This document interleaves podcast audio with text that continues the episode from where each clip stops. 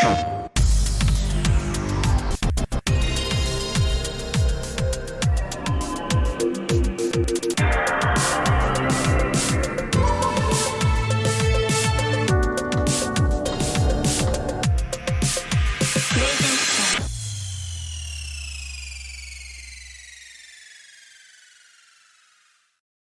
up, everybody? Welcome to PS I Love You XO XO episode 58. I'm one of your hosts, Greg Miller, alongside the future class of video games, Blessing Adeoye Jr. Greg, who you got in the fight between Cole from Infamous and Ratchet from Ratchet and Clank? I mean, you got to go Ratchet, right? He's so crafty. I mean, Cole's got a huge weakness of water. you hit him with water. This guy's nothing. He's Ratchet done. gets a water over. gun, it's all over. Yeah, Yeah, the most exactly. And creative those Ratchet and. Clank uh, weapon, the water gun.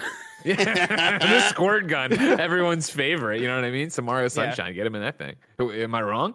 No, I'm right there with you. I see. I thought it was gonna be more of a thought process because my original question, I wasn't. I wasn't gonna go with Cole originally. I was originally gonna go go gonna go with Kratos, but I thought that would be too much of At a. that point, it's Kratos. Do you think so? Like, are Yeah. we talking like with prep time? Are we talking about we can bring in whatever weapons we want? You can give uh, Ratchet a 15 year head start. I still think it's going to be Kratos. Oh, you think so? Yeah, you think don't Kratos you? can take on like a, a gun that turns you into pixels? Turn, we turn him into a chicken. He'll come back even fiercer as the chicken. Yeah, you can't stop it. You know what I mean? Like, it's true. I don't know. He's a Have you ever He seen kills yo gods. Blessing? gods. Have you ever seen those fucking uh those uh, roosters or chickens in Legend of Zelda? They'll fucking kill you, dude. exactly. Yeah, and think like- of a that's 20 Kratos of chicken. Think of a Kratos chicken be with 20 the fucking axe, bro. At, at that ca- in Bro. that in that case, you're see you're you're envisioning a world where Kratos has a bunch of chicken buddies, right? Atreus is a, is a chicken. The the witch lady from God of War, Atreus is a is a chicken. The witch Freya. lady Freya is a is a chicken. Baldur is a chicken, Oh. and they're all coming through. to Mimir is a Kratos. chicken. Mimir is a chicken. The two uh uh thing the two like store keeps. Yeah, I, God of War I, I always forget their names. I always feel bad about. Don't tell me. Hold on. Don't tell me. Oh, oh, I Brok, got it. Brok and Sindri. Brok and Yeah. Sindri. Brok and Sindri. yeah, Yeah, yeah, yeah, yeah. yeah. Yeah, I love those guys. But there, see, I don't, I don't think Kratos is a chicken with the blades of chaos is going up against Ratchet when he has his fucking when he has Mr. Zurkon, he has the disco ball that can make you dance. Zurkon. Ratchet has too many shenanigans that I don't think Kratos has the hands for. I mean, he's got tricks. I'll give you that. All right. But eventually, Kratos is going to get his hands on him, and then he's just a Lombax. He's going to tear him limb for limb. All the guns and machines he's putting on Mr. Zurkon. Mr. Zurkon's done. Well, I mean, the Leviathan axe is spinning through, taking out Mr. Zurkon, and then we get a funny line from Mr. Zurkon. Mr. Zurkon does not want to go. You know what I mean? Like something like that. And he's dead. Sparks shooting out of him and all that shit. It's over. I hear, Like, I, I hear you. I, I think that, and I'm underselling my boy Cole, of course, but I think the fight between him and Ra- Ratchet would be more fun, more interesting. Cole and Ratchet. No, no, no, no. Uh, Kratos and Ratchet. Oh yeah. I well, think- yeah, because I think you have more. There's more strategies that you can envision because Kratos is going back and forth between his Leviathan axe and his and the Blades of Chaos and the number of weapons that you have from previous God of War games too. You know, he has Sure. like the fist weapons. He has like a bunch of Different I love stuff. those fists. Yeah.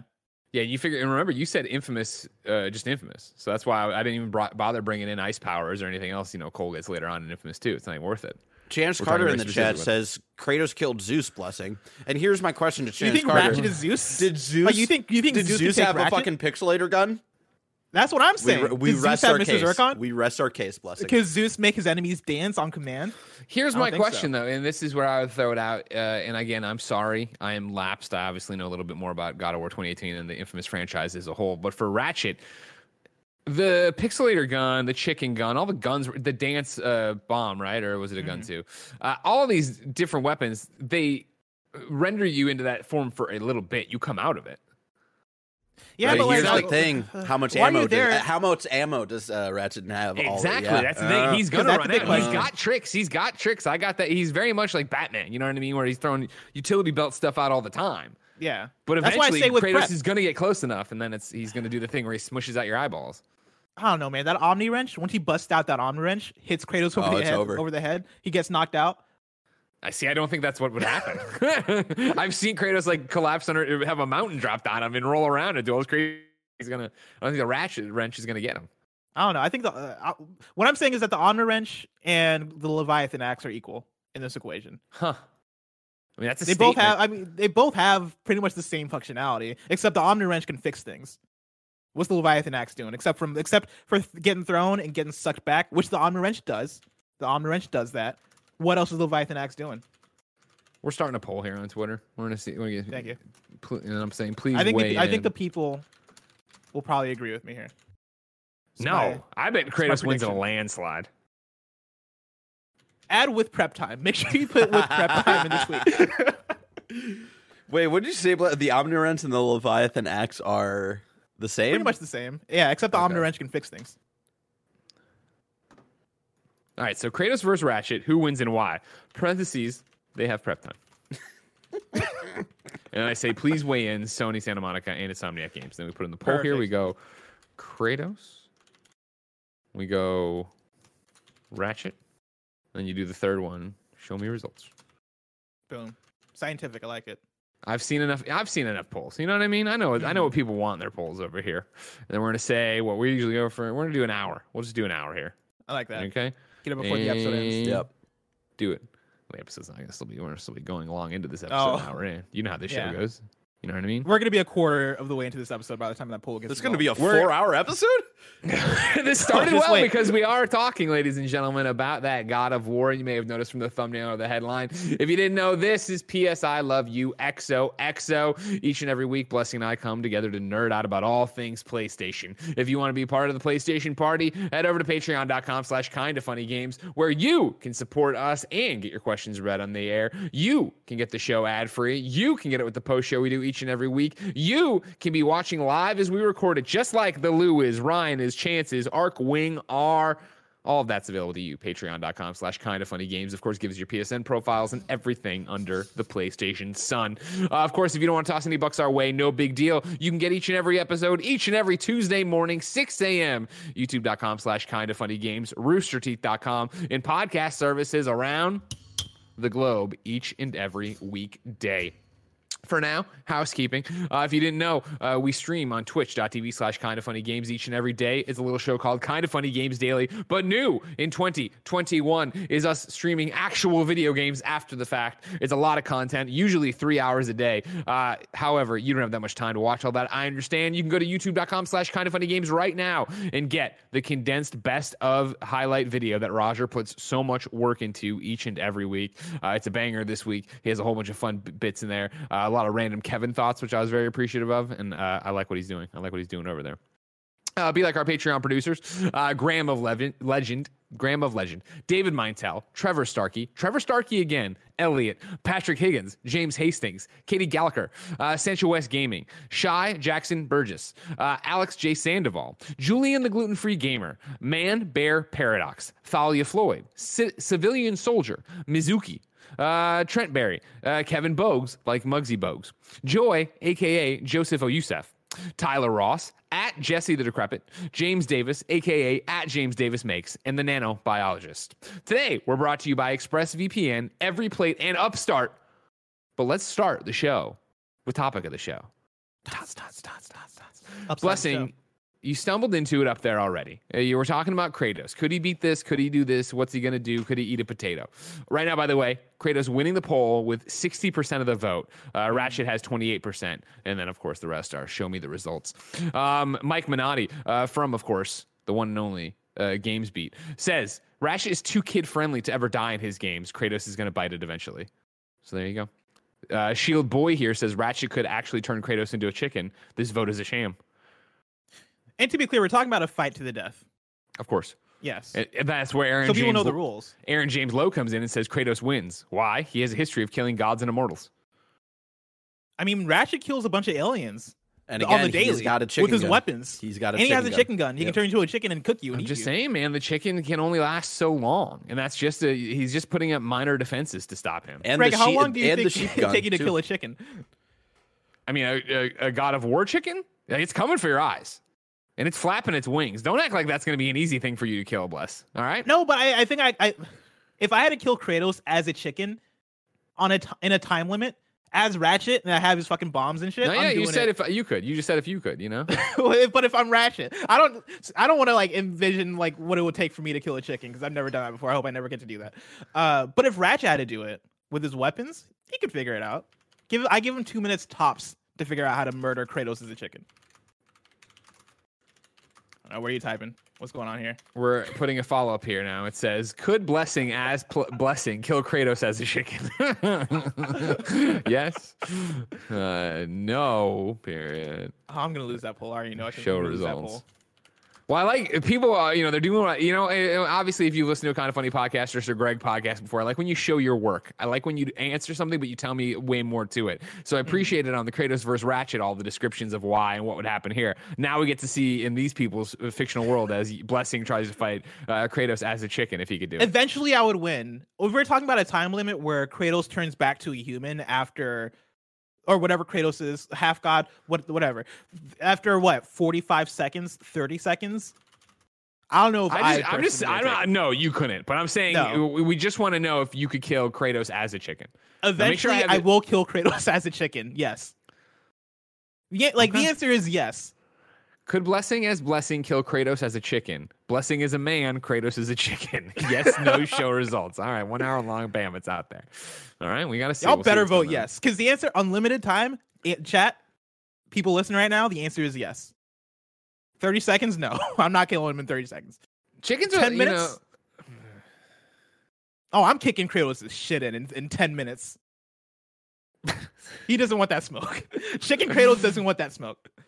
It's it's one of those where he knows he he he knows he's in it to the death too, and I feel like he's got the chicken talons, and he's got the beak, and he's got to come at you with some kind of But maneuver. he's the he's the size of a regular chicken, correct? Sure. Well, I mean, I'm think I'm thinking a big rooster. I'm not thinking he's just a normal ass egg laying chicken. how he tall is is a rooster? Big ass rooster.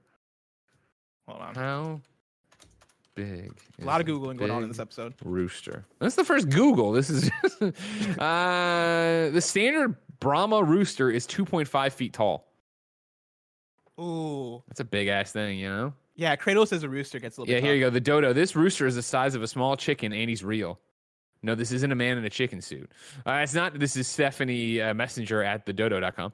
It's not every day that a chicken gains international stardom as a bona fide internet celebrity, but it's easy to see why this particular uh, prodigious rooster has done just that. He is absolutely enormous.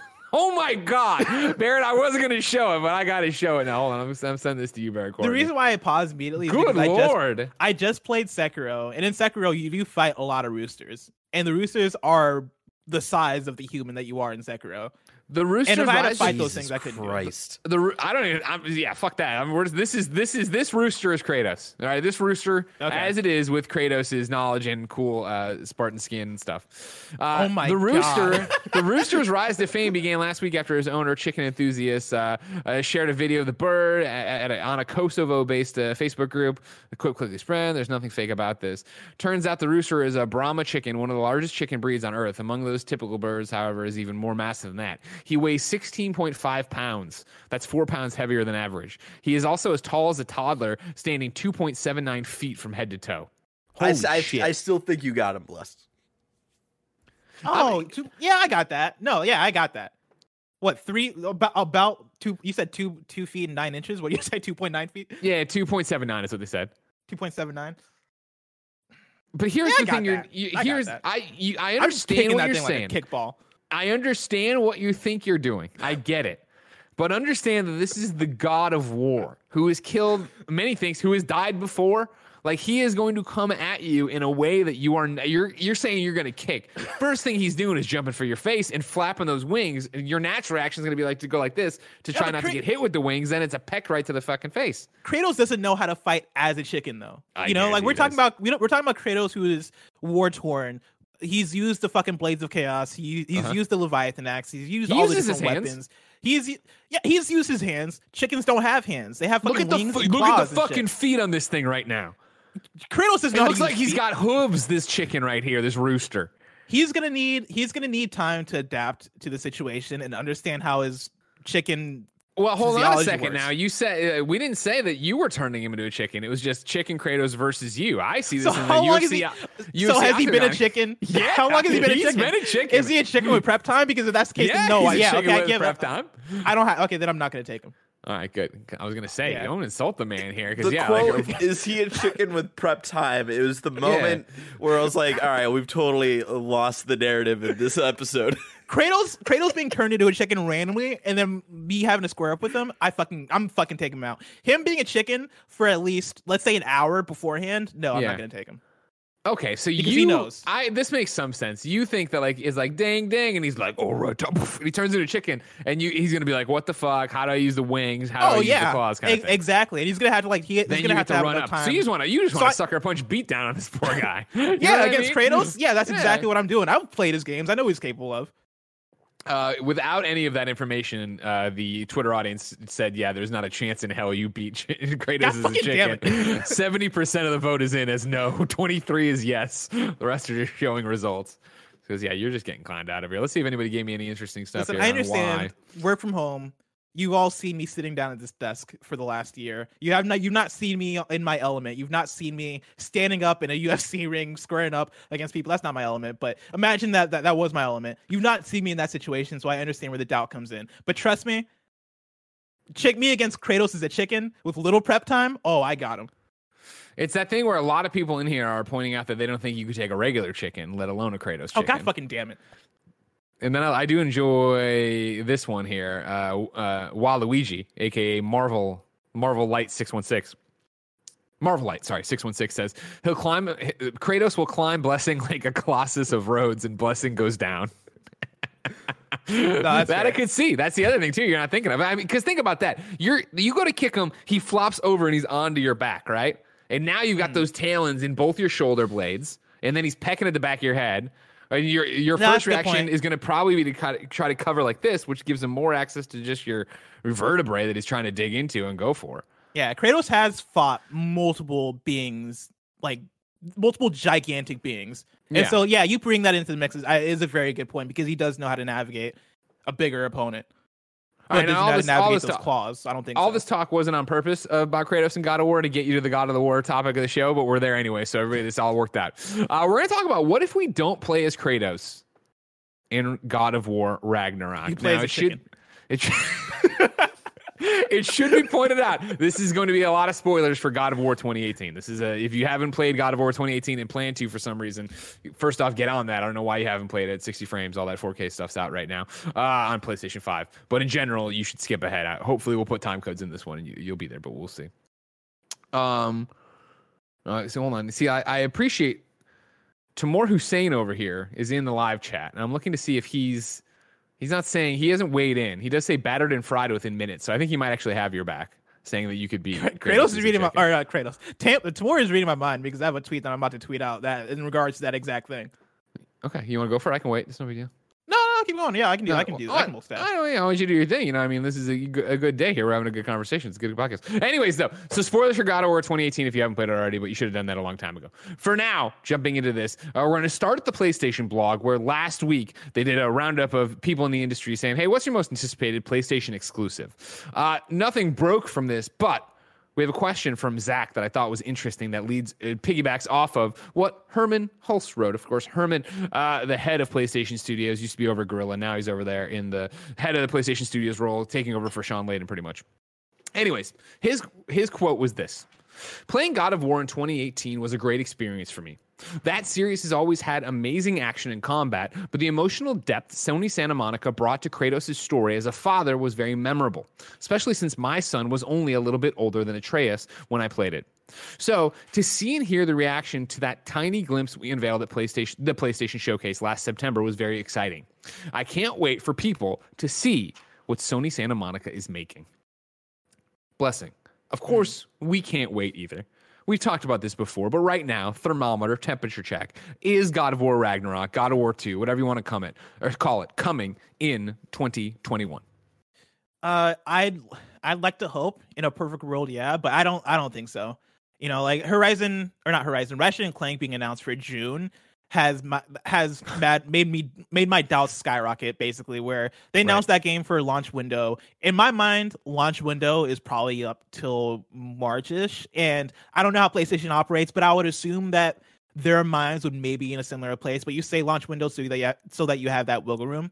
Them announcing that game for March, I think puts Horizon somewhere in the second half. Yeah, and if we're talking the fall game, right? Or September. that becomes the fall game yeah. probably, and I think that pushes out uh, God of War to 2022 because I think the question is, is, is that enough time for them to develop a full God of War game? Even if, even if they are working off of the bones of God of War 2018, and even, even if they are, even if that game is going to be God of War Ragnarok is going to be on PS4 along with PS5 and all this stuff, I still think that is too quick of a turnaround for a game that they probably want to be another masterpiece that lives up to the name of God of War 2018.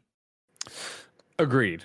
And I think that's the biggest trouble for it. And as much stuff as there's going there's going on in the world, I agree with everything you just said. I don't think it makes 2021. I don't think that they were like lying about it. I think that was the plan. But you always plan for that kind of stuff, and you can always shake it. And I think the fact that, like we've talked about before, that Ratchet, yeah, at launch window, but still had so much stuff to show. Even that making it into June. Uh, Horizon, which actually had a gameplay trailer or a trailer set in the world or whatever, not having a date, and then God of War Ragnarok just being the logo, right, freezing over. I think means there's still so much work to be done on that game. Not that it's off track, just that that's how you make a video game, right? Exactly. How, however, here's a question Zach wrote in with the Patreon.com slash kind of funny games, just like you can to be part of the show. Not so much a question as it is a thought experiment.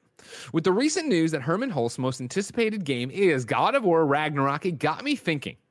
There was a lot of talk about the DualSense haptic feedback being associated with a bow draw string, and everyone assumed it was referring to Horizon Forbidden West.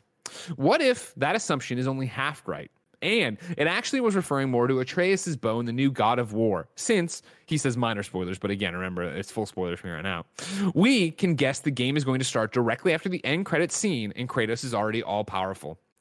The power reset for the player is the, the power reset for the player is playing more as Atreus with his bow as his main weapon. Is this a crazy idea or just crazy enough to make sense? Thanks for all the amazing content. The refs are blind, and the Wild Aces should have been given an automatic win. Have a nice week, Zach. Blessing, this led me to an interesting question we haven't actually discussed, you and I.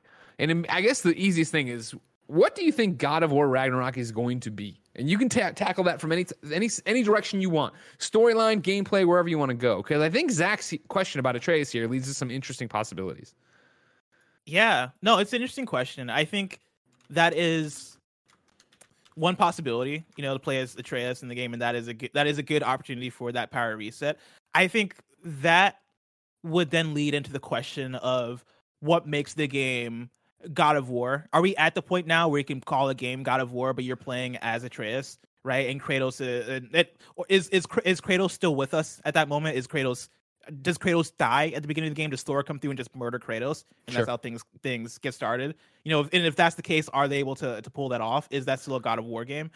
Um, if we could bear if you notice, I put a, the first hyperlink in here that is the God of War post credits. If you want to play that for people who maybe haven't seen it or don't remember it, of course, when you beat God of War, of course, you rolled credits and then the game picks back up. If you wanted to, you could go home, which I think was the mission it might have popped up to say.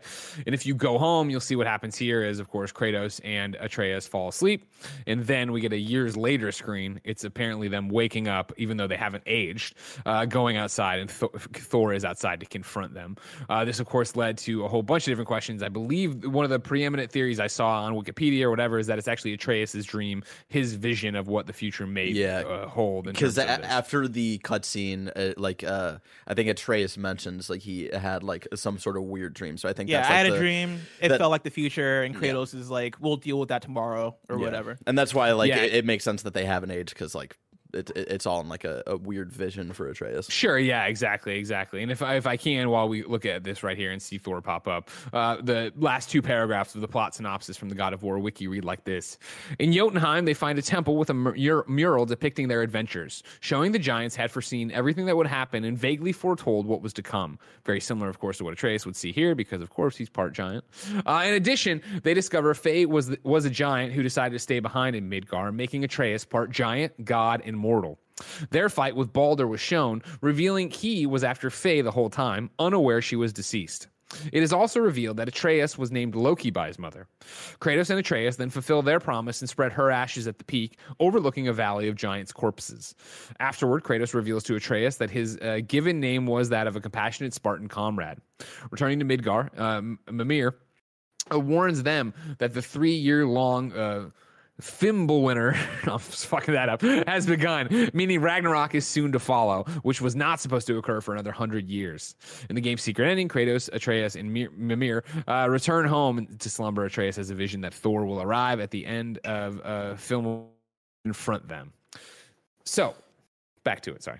Yeah. So like that, I think poses an, inter- an interesting idea of basically basically the question we're asking, right? Is what is the next God of War going to be? Them mentioning that Ragnarok's not supposed to be an, an, for another hundred of years, um, another hundred years, kind of brings me back to my thought process when I originally beat God of War, which is is Kratos Ragnarok? Like, is he what is bringing forth Ragnarok? Because I feel like that is kind of the logical conclusion that you get to here. Because for for how God of War one ends with Thor, uh, you imagine Thor is the next final boss. You imagine he's going to be the big bad in the next game. Well, you know, one of the things I wrote, I put it out today, of course, hey, on Twitter, uh, which you should be following for p- stupid polls about chickens, and then also think last second questions like this where you piggyback off. And I was like, what do you want to see out of this? Like, you know, what are you looking for from this game?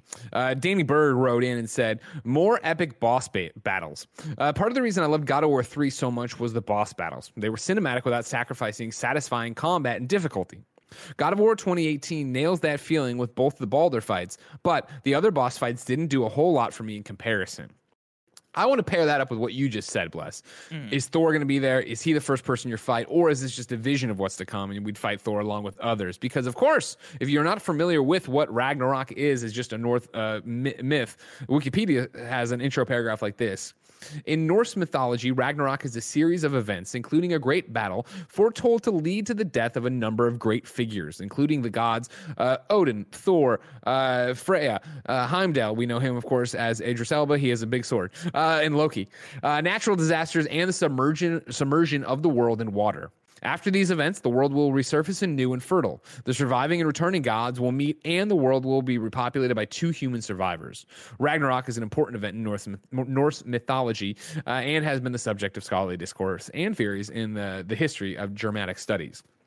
So, I would feel that as you lay out this, right, you're talking about Thor, Odin, Heimdall, Loki, and granted, Atreus is Loki. I think that's what serves it up to a more modernized take on God of War 3, like you're talking about, Danny, where it would be the idea of guess what? In the same way we hunted down, you know, Hercules and Achilles and Zeus eventually, you're going, uh, they come and pick a fight with you. But to bring in Zach's question, I do find it really interesting and tempting to see if what it what if it went the way we don't expect, where, yep, Thor shows up on the doorstep of the house, whatever. He's there to exact vengeance and set the thing right, and he ends up beating Kratos and taking Kratos and that we play as Kratos in this fight, right? But it's a you know a situation we can't win. We end up losing. Thor takes Kratos, and ra- we follow it for a second, but then we pan back, go to Atreus, and the camera spins behind teenage Atreus, and suddenly we have to play as him.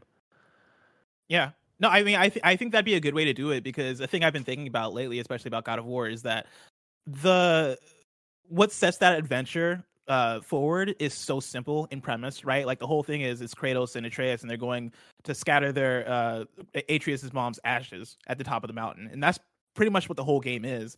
And I feel like for God of War Ragnarok, the I I think it'd be cool for the premise to be similarly focused and similarly personal in a way. And yeah. I think it's kind of impossible to, to get something that personal, you know, out of uh, something as similar as God of War 1, where it is, hey, this is a loved one and we're scattering their ashes, but something that is as singular as Thor either took Kratos or murdered Kratos, and it is it is Atreus exacting revenge. Is that too close to Last of Us Part 2?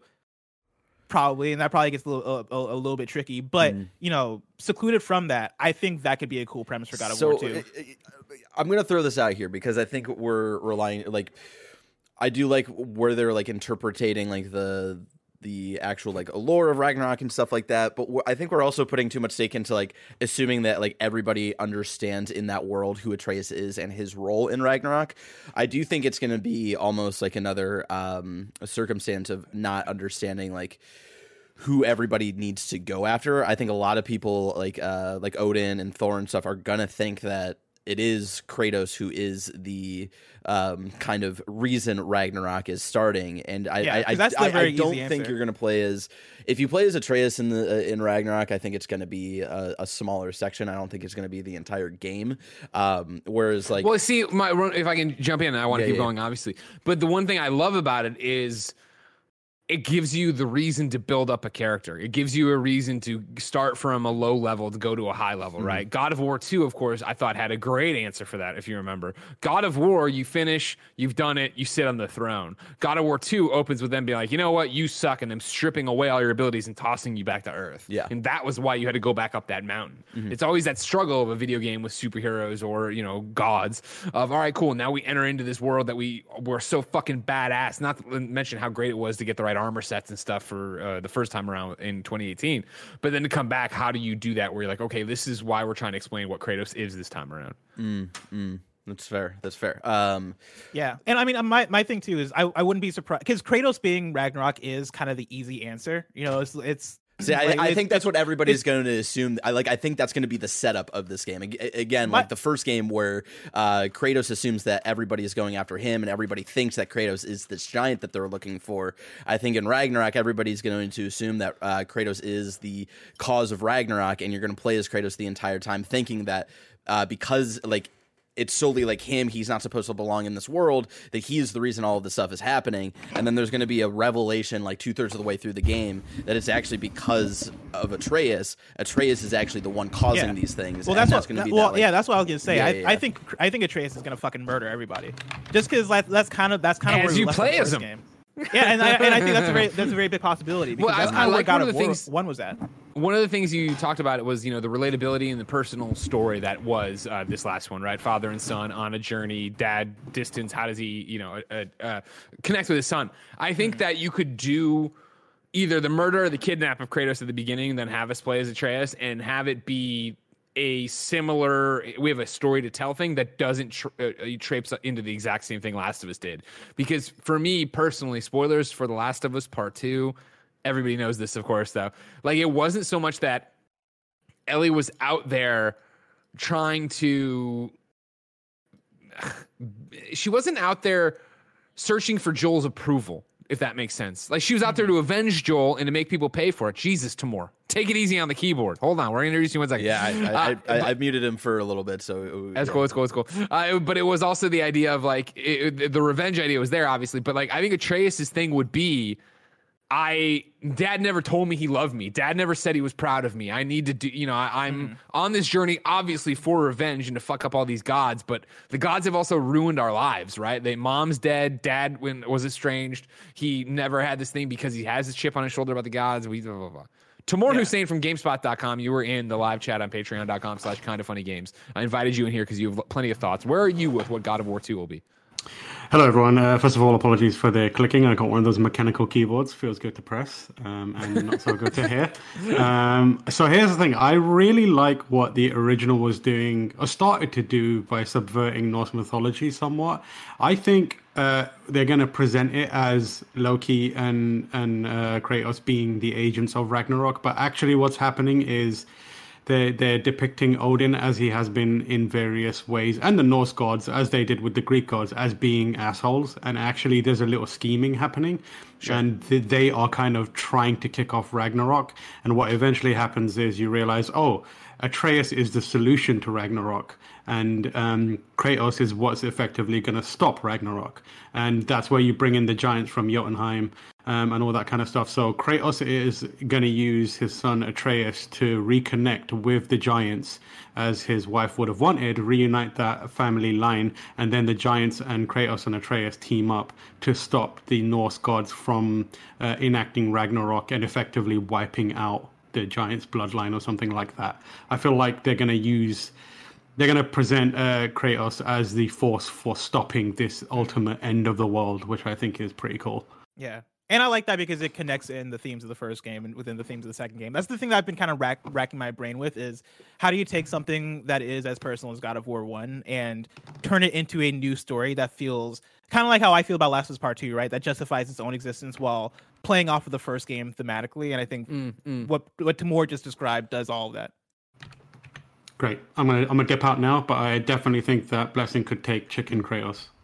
Thank you. Well, Thank I you. wish I Thank wish the you. rest of the world agreed with you. Right now, uh, seventy point seven percent say no, he could not take out Chicken Kratos. If we had prep time, I'm also the. I see. I didn't think about what I do in my prep time. I'm thinking about what Chicken Kratos Great does point. In his, Great point. In his prep What would time. you do with your prep time? I'm bringing in a butcher knife. I'm cooking that dude. Okay. I'm Okay. turning him to a uh, to a McDonald's chicken sandwich. Barrett, I tweeted the picture. You can show it to people if you Oh, haven't. I, I, I already. already showed it. Yeah, yeah. It's a Okay, really good perfect. tweet. It's a really good tweet. Yeah, I do like no, I'm cooking lot. them up. Yeah. Yeah. Uh, back to this conversation though about what's happening over here. Um, I had a whole bunch of you write in, like I said, and I liked it. But here's a question I want to get while we're uh, talking in the giant scheme of it. Right? Uh, Chris Childers writes in and says, "Do you think Kratos will die in Ragnarok and you will take over as Atreus?" So now I was talking very much about like this question, maybe the first battle, yada yada yada. Get that out of your head. We're not even talking about. It. We play as Kratos the whole game. It's exactly what you think. Blessing by the end of God of War Ragnarok. Do you think Kratos dies? Does he sacrifice himself to prevent Ragnarok?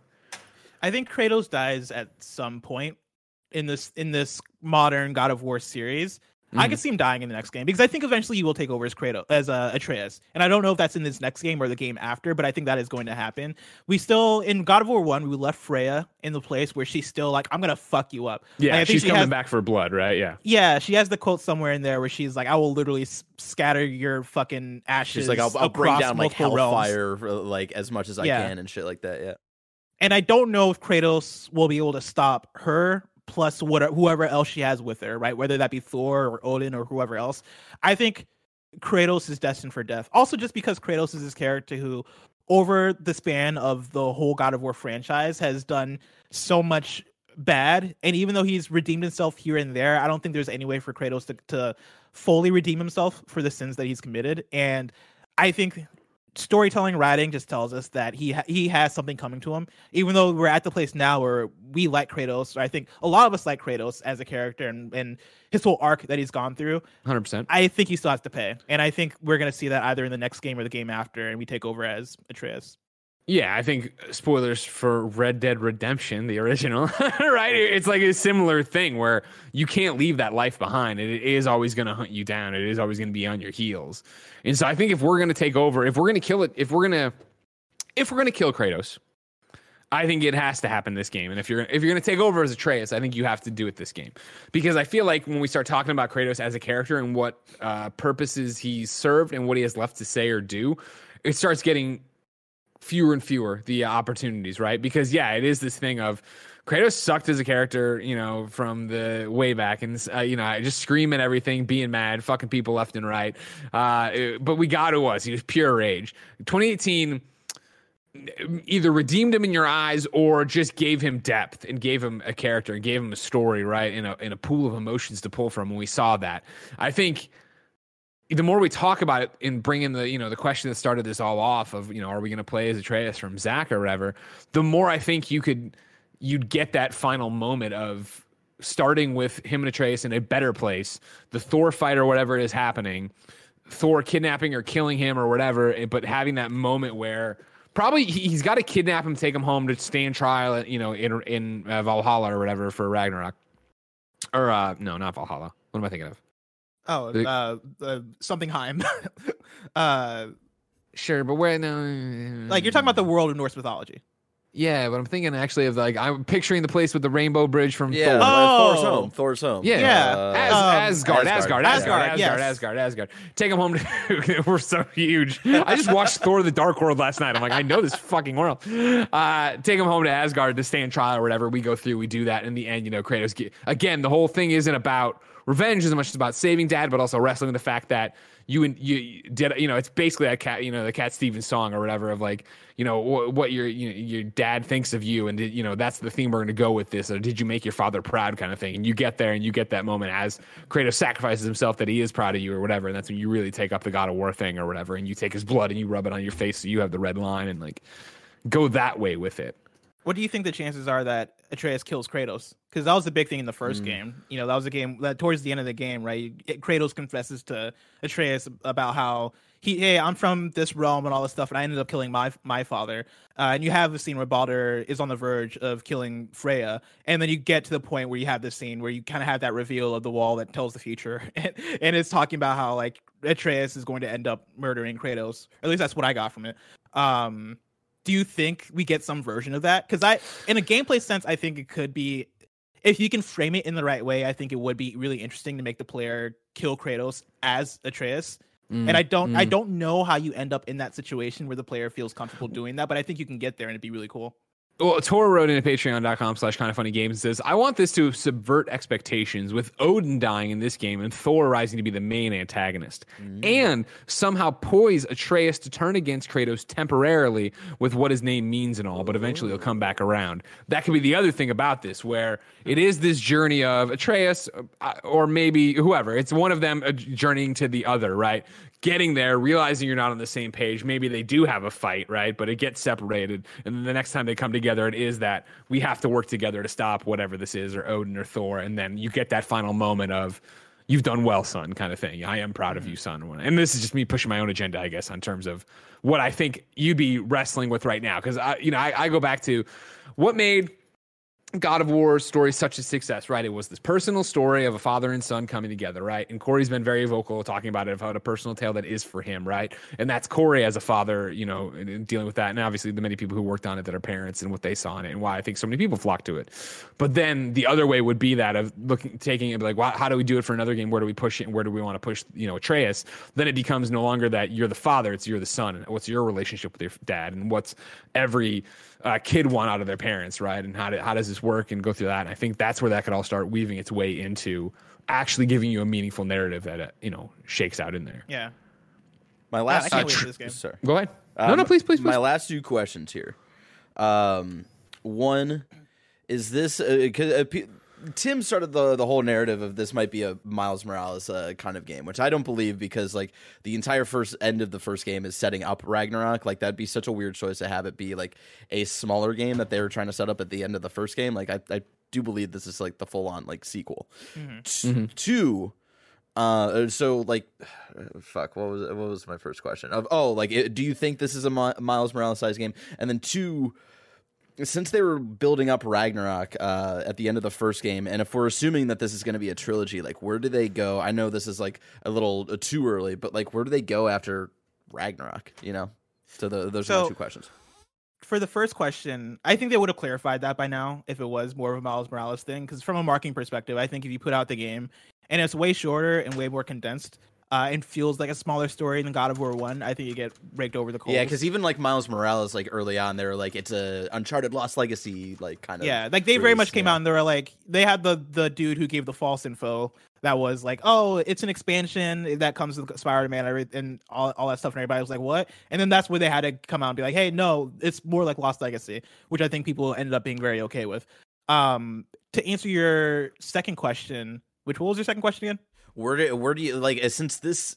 If we're assuming that Oh, this where is the second game in the third, like in a trilogy, Yeah. like where do you go after Ragnarok? Because I, I would have assumed if we're doing a trilogy, You fight Thanos. Ragnarok would be the the last one, you know, the the third game. So I think that's actually a really good question. And I my assumption has always been that in this next game Thor is the big bad and then the final game is Odin.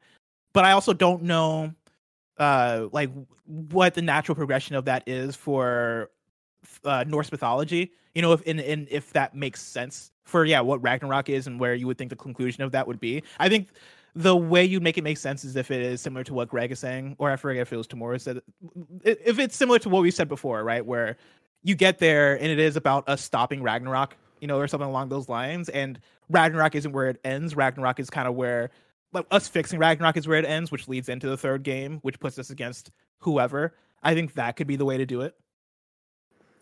Yeah. I don't it's so interesting. For the size question of it, when they initially said it's going to hit this year and all this stuff, and we're talking about it, I think, yeah, your knee jerk reaction, especially with Miles Morales already happening, that you thought that's how it would be.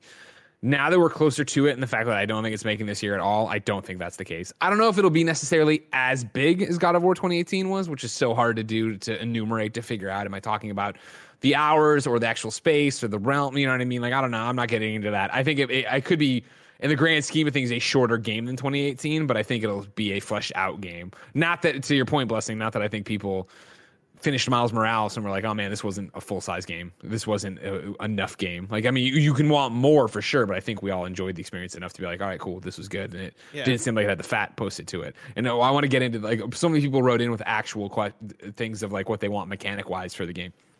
Um, in terms of it being a trilogy though, and going on there, what I don't know shit about uh, uh, Norse mythology, believe it or not. I know it's shocking, and I've put on a brave face throughout this entire presentation.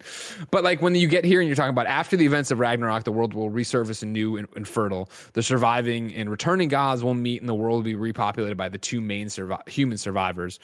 Like I feel like you could do that a couple different ways. Where either it's this game like we're talking about, and at the end of the game it is that we thought we were going after Odin, but it was really Thor pulling the strings, and that's in like you know he's he's the one who gets the final killing the end on Kratos, and then just bounces right, and that leaves Atreus there with the body. This you know he becomes his father. He is this pit of un you know fathomable rage. Maybe at that point he gets the blades of chaos you know uh, welded to do his skin or whatever, and then you could you know cut scene there or whatever, and then or have us go into the next one that way.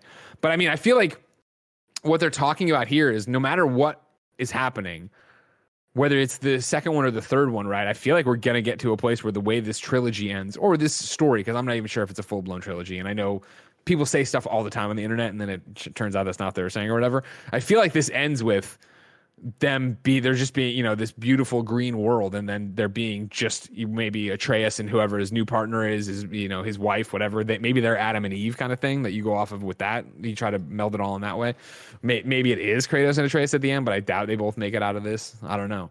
There's a bunch of different stuff like that I think you could work your way into and like use that. Because they are using obviously the architecture here and the structure of what people know broad strokes to then go in and tell their own story but at some Yeah. point, yeah, Kratos has to die and, he has to get, and Atreus has to get the blades and be fucking awesome. My question is, once Kratos dies, eventually they're gonna want to reboot God of War again, or make some kind of new trilogy or whatever. And the way that marketing and real game development, all all that stuff works, they're gonna want to bring back bring back Kratos. And my question is, what are they gonna? How are they gonna do that? Like my I. I'll like for it to be he wakes up in a new realm and then we get the reveal of like, oh, this is how he keeps doing it. He dies in one realm, wakes up another, and that's how they keep going with it. Yeah. Um, but I think that's eventually going to happen, and I wonder how they're going to tackle that. Yeah. I I mean I it's interesting because it's a tale of two PlayStations where I think early on you would have said that yeah for sure they're gonna do that but then now with all these first parties firing on all cylinders and then being able to find success with new IP when you look at Last of Us compared to Uncharted and stuff like that I do wonder if they would put it down for a long time and not worry about coming back to it and you if you really Yeah. wanted to you could uh, continue Atreus' story and go that way but again you have to be inspired for that. But again I think you know the big question of this narrative we're building that isn't you know real but you can see where it would be would be if we put Atreus onto the sins of the father if you know whatever happens in Ragnarok and the series going forward puts him very much into he has the blades on he's out for revenge he's screaming calliope. If he's in that level of anger you don't leave him committed to that when we walk away from the trilogy or the narrative, right? You want him to have that moment of like, even if it is Kratos on the other side with his mother and with Calliope and his first wife, like being like, there's a better way. Like that's got to be it, right? You don't want this unwanted violent cycle, Cycle that goes through, yeah. right? And that, and I, I mean, you know, again, spoilers for The Last of Us Part Two.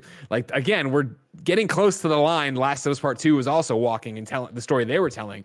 But I think because of the fantastical nature of God of War and Kratos and the gods and you know uh, Athena and stuff like that, you get more chances to have a different outcome. That I think at the end, when you boil it down to three sentences of what it was, you're like, oh, that's real similar to Last of Us. But I think in the actual gameplay of it and the storytelling of it and the journey of it, like to get to the end and have it be that Thor is all but beaten. You know what I mean? Uh, uh, Loki, I was saying, yeah, I, you know, but Loki's got him down. Atreus has got him down, and it is that thing where he's just like, no, it's not worth it, and tosses the blades, and the blades unspool from his arms, right? And he's like, Ragnarok's already happened. We're not going to do this. Yada yada yada. And then Thor gets up and he goes, I'm going to go by a new name, Jesus. And they're like, oh my God. whoa. Blah, blah, They're you know what I mean? Blah, Yeah. blah. And I guess like, and that the more the more I think about it, right? Like over the course of three games, you can do so much to attach a character to a franchise, and people already have very much accepted A- Atreus as a core part of modern God of War. And so I could Yeah. see, I could see like ten years, fifteen years down the line where we're getting the new God of War trilogy that it is a grown Atreus with the blades or with whatever weapon, right? His bow and arrow, and maybe he gets passed on the Leviathan Axe, and he like that is where that starts. And you know, we're playing his story as opposed to Kratos, and people be okay with it. Looking here, where do I want to that's go? so far away. Uh, Trey Daniels said, "Will we see Odin God of War Ragnarok?" Of course. Mm.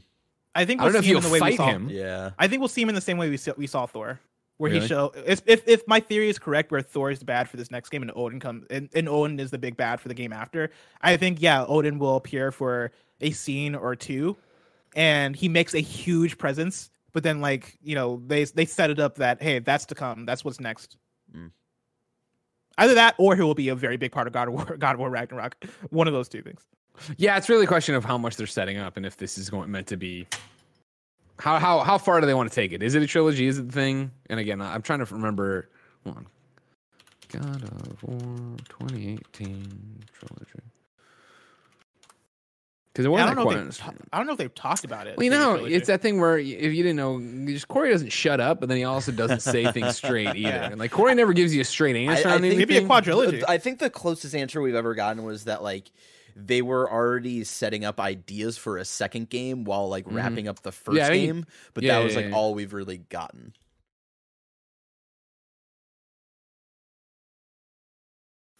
I hope it's not a trilogy. quadrilogy. Honestly, yeah, you know what? What do you- wait, I'm what do you think- Greg. what do you we want need to to get out of trilogies. Uh, like we got all these Star Wars trilogies. trilogies are great. No, you know Three what? is the perfect dude. number.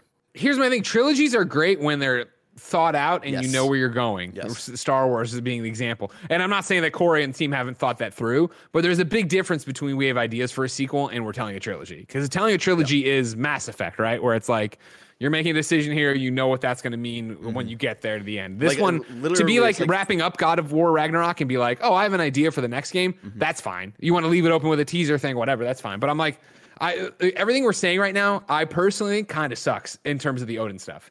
Of I don't want it to be Odin's, you know, whispers in this, and at the very end, he's like, I, "It was me all along," but peace, and he leaves. And I, I, and the same thing I pitched. I think Atreus putting on the blades would be such a fucking bomb ass moment, and his eyes like go, glow a bit red, and we go fucking ham. I don't want that to cut to black and then be like, "We'll see you in God of War 3. It's like, fuck no, like that sucks. That's old school video game shit that I don't want to deal with. I'd rather it be that here's this fucking balls to the wall, hard ass tale. We're going out and telling you're going after all these Norse gods. You Ragnarok is happening. You're going after Odin. You're doing these things. You're killing them. You're not killing them. They're killing you. Whatever it is, but like we're putting it all into this game rather than sitting here going, save something for. We're doing a trilogy. Save something for the third See, game. my thing is I, I like closure. That's my main thing. Is I if if you if you can cut it down in a way where you are not teasing you can get to a game where it's like we're not teasing anything for the next game this is where it all ends we're tying up all loose ends that's that's what i'm all for and so if we if we can get that out of ragnarok then i'm totally good with mm-hmm. having two god of war games but something tells me in the way that game development works and the, re- the way that creatives work i don't know why three is the number that everybody goes to but Star Wars. I could easily, I could see them, and maybe it is a Star Wars thing. I could, I could see them getting to that pl- place where they're like, "Cool, we told, we told this amount of story in God of War one. We have so much we want to tackle in God of War two, but it is going to take a third one to re- to truly wrap everything up. I think that would probably, I think that would feel right to me. Um, but I'm down, I'm down with any number of games as long as at a at a point we get closure because that's my that's yeah, my whole yeah, hundred percent, hundred percent. Uh, here's what I want to talk about uh, from a, a, a Yub in uh, Ottawa who wrote into patreon.com slash kind of funny games. And s- I said, What do you want to see in God of War uh, Ragnarok? The answer here less loot. Please, God, less loot. I don't want to spend so much time in menus looking at numbers and comparisons of such boring loot. If they want to keep the gear game, make less loot, but make each piece more meaningful. Uh, killing the final Valkyrie Queen rewards you with an axe pommel that turns your light throw into a missile that flies at incredible speeds. It's my favorite piece of loot in the game, and that's just because there was a long and meaningful journey to acquire it. It didn't just drop for me from some random chest. I'm replaying the game now on New Game Plus Plus on PS5 after the recent patch, and after the second playthrough, there's no new loot in the game, which means I'm spending less time in menus and more time experiencing this incredible world and narrative. Bless, did you have a problem with the loot system for God of War 2018? No, I didn't have a problem with it, but I think you know anything can be improved, and I think Sure. that that makes a good point. That the more you can make loot meaningful, especially in a God of War game that is all about the world and narrative and how everything in this world can be meaningful, I think that that would be a better direction than for me to pick up random stuff that gives me upgrades that feel trivial in terms of the meaning of them not tri- not trivial in terms of who I do like having plus 1 or plus 2 on whatever attack or whatever th- whatever thing I'm adding this to. Um I don't know if that means less loot but I guess that just means more more more loot that feels earned and that feels like it has a story behind it. Like I, I the one I remember the most too is the one where uh, it was an Infinity, in, uh, Infinity War inspired thing where you get a, I, I believe you get a gauntlet and then you have to like find. certain Oh yeah, Yeah, yeah, yeah. stones I or remember that. That was fit awesome. in that gauntlet. Yeah, and that was like a really cool thing. I want more stuff like that. and I want less of the weird the the yellow one that goes across his shoulders but like shows both of his nips. I want less of that armor. Love- I love them nips. Oh, Come on, no, man. Are you it's kidding too me? Much, too much. You know what? What? What's wrong with his nips, man? It's just like the way it frames his like body, where it just goes across his shoulders, but like L- little not- BDSM, little uh, How Weird festival here in San yeah, Francisco. a little bit, a little bit. I think I think that's what it was. I do love like the fucking the one that like covers like half of his chest and it looks like dragon bone or whatever. That shit Sure. was dope as hell. Yeah, it's the thing of I remember the loot system fondly, but I haven't gone back to God of War since I platinumed it, and so I don't remember getting in the way of stories. But I like that kind of stuff, and I do. I am the guy. Ooh, man, plus you know, plus five armor da- or you know armor damage here. I'm gonna get in this or ooh, fire resistance. Like I enjoy that kind of thing. So I could see if it's not your jam at all, maybe it was too much and got in your way. But I definitely loved how it looked physically. I thought that was so cool. Blessing. Greg, I'm excited to see if any of our predictions about God of War Ragnarok were true. But God of War Ragnarok is not coming out this year, so there's not much more we can do about it. Instead, let me tell you about patreon.com slash kind of funny games where you can go to be part of the show. You can get the show ad free and you can watch along live, just like uh, Nick Ash is, uh, Demetrius is, uh, Joseph is. Uh, of course, you can do all that there and you get the show ad free. But guess what? You're not watching on patreon.com slash kind of funny games. So here are some ads, Greg Way. This episode of PS I Love You XOXO is brought to you by ExpressVPN. You know what's not fair? The fact that Netflix hides thousands of shows and movies from you based on your location and then has the nerve to increase prices on you. That's right, they've just raised their prices once again. Now you could just cancel your subscription in protest, or you could be smart about it and make sure you're getting your full money's worth by using ExpressVPN like we do here at Kinda Funny. See, you might not know what's on Netflix in your country is completely different than what's on someone's who's in the UK or Japan or whatever country you're not in. Using ExpressVPN, we can control what country we want Netflix to think we're in. ExpressVPN has over 90 countries to choose from, so every time we run out of something to watch, we can just switch over to another country to unlock new shows. Right now, Cool Greg is all over this from what I hear. He watched everything during quarantine of US Netflix. Now he's off there watching crazy cartoons I've never even heard of. And you can do it with the tap of a button because ExpressVPN lets you change your location to wherever you want to be in the world. And here's the best part it's not just Netflix. You can use ExpressVPN to unlock shows on other streaming services too. Uh, people can use it for BBC iPlayer. We were just talking about this with Julia Hardy last Friday on Kind of Funny Games Daily. It's free and only available in the UK. That's BBC iPlayer. I put text in there. ExpressVPN is also super fast and works on your phone, laptop, and even smart TVs, so you can watch your shows on the big screen with zero buffering. So be smart. Stop paying full price for streaming services and only getting access to a fraction of their content. Get your money's worth at expressvpn.com slash kinda funny. Don't forget to use our link so we can help you get three extra months for free. That's E E-X-P-R-E-S-S-V-P-N dot com slash kinda funny, expressvpn.com slash kinda funny to learn more. Up next is Upstart. You know that credit card, the one you're afraid to look at to see what the balance is? If you've been avoiding your debt, it's time to confront it, and Up- Upstart can help you face it and finally pay it off. Last year showed us that you never know what life is going to throw at you. And if you use credit cards to pay for unexpected expenses, it can be overwhelming to manage that debt. Take control with Upstart so you know exactly what to expect. Upstart is the fast and free way to get a professional loan to pay off your debt all online. Whether it's paying off credit cards, consolidating high interest debt, or funding personal expenses, over half a million people have used Upstart to get a simple fixed monthly payment. Upstart finds smarter rates with trusted partners because they accept, I'm sorry, they assess uh, more than just your credit score. Of course, they look at your education, job history, all that stuff. As I've said many a time, when I moved to SF, I took out a personal loan. That no, that people I used didn't do that. They didn't look at that, so I got a really bad rate. You could get a much better rate with Upstart. With a five minute online rate check, you can see your rate upfront for loans from 1,000 to $50,000. Uh, you can get pre approved the same day and receive the funds as fast as the next as one business day. If debt is taking over your life, it's time for a fresh start with Upstart. Find out how Upstart can lower your monthly payments today when you go to upstart.com slash kinda funny. That's upstart.com slash kinda funny. Don't forget to use our URL to let them know we sent you. Loan amounts will be determined based on your credit, income, and certain other information provided on your loan application. Go to upstart.com slash kinda funny. Can't get my fat head out of it so it'll focus on the hammer. I hate that. You know what I mean, Bless? The I technology's know come too mean, man. far. It's come too. Yeah, uh, Blessing, what face recognition too well. well, first off, I want to get my, my PlayStation updates from you, but let's update the polls as well right now. Uh, we have nine minutes left in uh, our poll right now. Kratos is beating Ratchet. 64.9% say Kratos would beat Ratchet in a fight. 23.5 for Ratchet. 11.7 show me the results. And then Yeah. meanwhile, you are just you you have not moved the needle at all. Uh, no is at 70.3% that you could not beat Kratos as a chicken.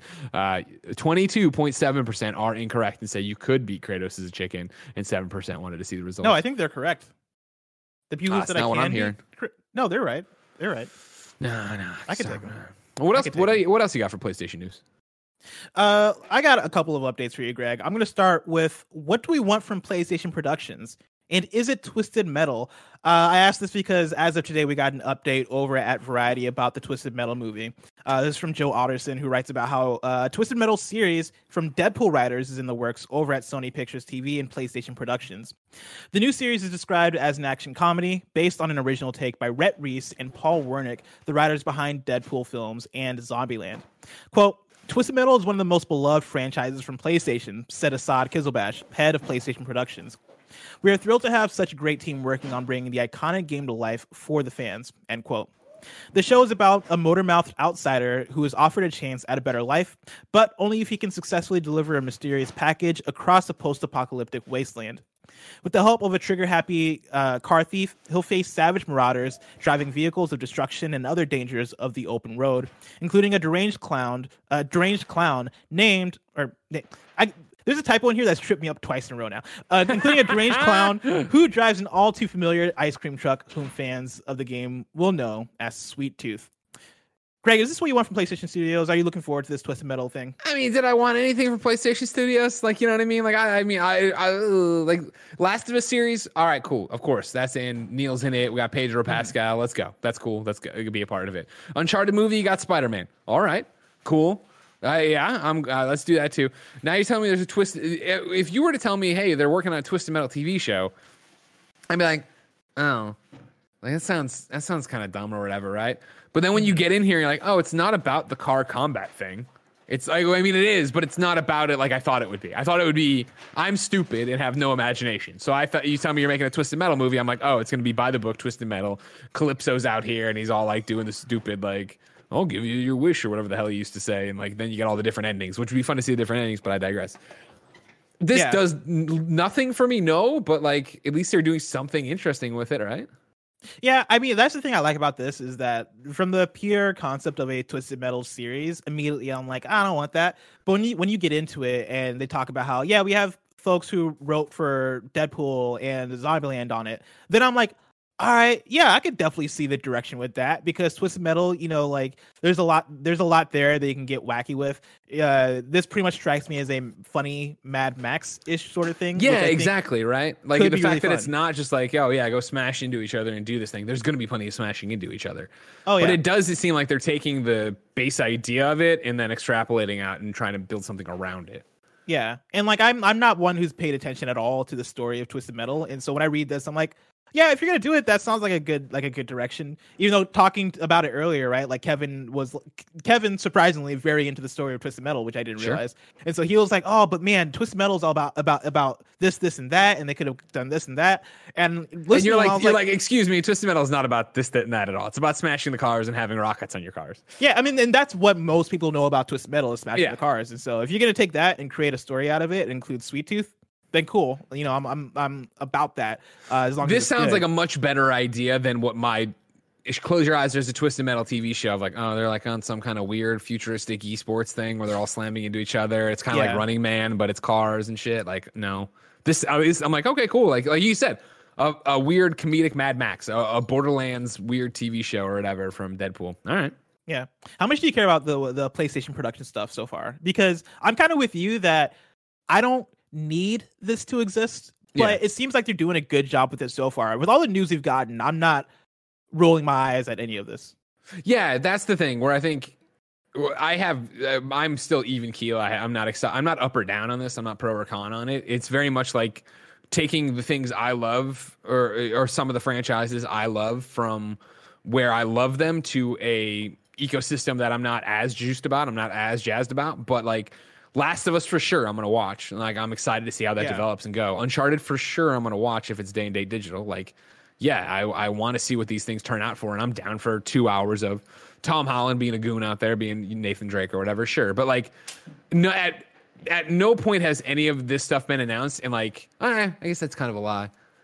No, I at no point has any of this stuff been announced, and I've had my world stop. And I and of course we talked. I think we were live on one of the streams when the Pedro Pascal stuff happened. It was like, oh man, that's that's cool. It's happening. But it wasn't like when the Invincible movie got announced a while back, or like years ago now, right? Where I flipped out on the kind or God, the kind of funny morning show, and like Tim had to read it because I couldn't put the words together. Like none of that's happening for me. I, I wish them all the best, and I'm excited to see what it turns out to. But I'm not excited in the way like got it. Well, man, I, I'm I, I'm not excited for this like I am for the Batman. Where it's like if, if right uh-huh. now in the middle of this, they're like, well, I guess that doesn't make sense. If in a, in a show that wasn't PlayStation related, if they were like, the Uncharted movie trailer just dropped, they're like, oh, cool, we'll watch it later. Whereas like right now, if they were like, oh man, a new the Batman trailer, I'm like, blessing, pause the fucking PlayStation news. We're watching the Batman trailer. Yeah, I definitely hear you. Would there be any announcement though that would get you there? Because I can't really think of much. off the- Patapon off the top animated of my series, head. let's go. You know, Oh yeah, there you go. If the No, if the that, Ratchet wouldn't, that wouldn't Clank- get me there either. Though. if the Ratchet and Clank movie didn't already come out and wasn't already like okay, you know, that probably would have got me there. No, I just I heard enough people be like, ah, that's whatever. That I was like, ah, I guess it's not worth me checking out. I had which is wild. friends who Which is went to go wild. see it, and they were the the entire time the only two people in the theater. and that, that's my thing is like I before that movie came out, that's kind of all I asked for. I was like, dude, a Ratchet and Clank movie that was like a Pixar kind of movie, you know, 3D animated, that'd be that'd be so cool because Ratchet and Clank has a lot of that fun and attitude that would make for a great one of those movies. You know, like there's so much personality in the characters and world of Ratchet and Clank. And when that movie came out and the reviews were like, eh, and everybody was like, eh, I was like, oh. and I didn't go see it. Um, and so you know, aside from that, I'm sh- I'm sure there are things here and there. Like I know people would probably get excited about Sly Cooper or something like that in, in a similar vein, but there, I I find it difficult for me to think of anything off the top of the dome that would immediately have me like, fuck, that's the one. Maybe a God of War movie, but even then, I'm like, nah, not really. What, what about Metal Gear? Metal Gear, I don't.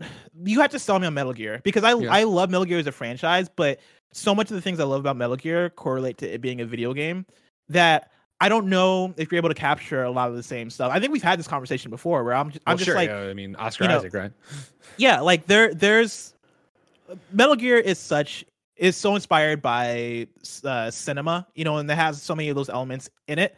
But I still think the things that make Metal Gear uh, cool and awesome for me go into how it breaks the fourth wall. Sure. Uh, go goes into how it does weird things with the controller. I, you know, I think of the long monologues. I think of the two hour long cutscenes. Shit like that is is the shit that gets me into Metal Gear. Well, that and I and and I know we don't have many examples to look to as like, oh man, video game movies that got it right. I feel in general that's what we're talking about though. Is like, no matter what makes Metal Gear Metal Gear you, Uncharted, Uncharted, Last of Us to all of us, like you're not going to get that out of a movie necessarily because no matter even if you are like oh it's really the performances and the writing of the last of us that you know i loved about it sure but you also played it so you experienced it in a different way where there's just such a, a thing uh, for any time there's a video game movie where it's just like sure i, I wish them the best of luck and I, I want you to go have it but like is that going to deliver how much do you lose how much does it become something different and where does it go from there like you know over the weekend or friday night maybe we watched the monster hunter movie like I want to watch the Monster Hunter movie. She was like on about it for two days, and we finally were like, all right, fine, let's do it. And we put it on, and Monster Hunter and me personally, right? My journey with Monster Hunter is reviewing the PSP games at uh, IGN, having no bit. I shouldn't have done it. Shouldn't have done it, but that was a different time, and uh, that taught me Monster Hunter while I reviewed the games. And then you know I played every. Not every one of them. That's too far, probably right. But I played the PSP ones. I played the Wii one. Um, uh, did a bit of the DS one, right? And then, but anyways, Monster Hunter World was the next time I got hooked, right? And put like 130 hours in with Jen and Kevin and Xavier Woods, and it, like we played that thing nonstop, loved it, had such a great time. But it, Monster Hunter is such a different thing where I came into that movie not with some. Hey, I want them to make sure they hit this plot point and have this character in it, and do, like that's not what Monster Hunter is about, right? It's about the monsters and it's about fucking killing them.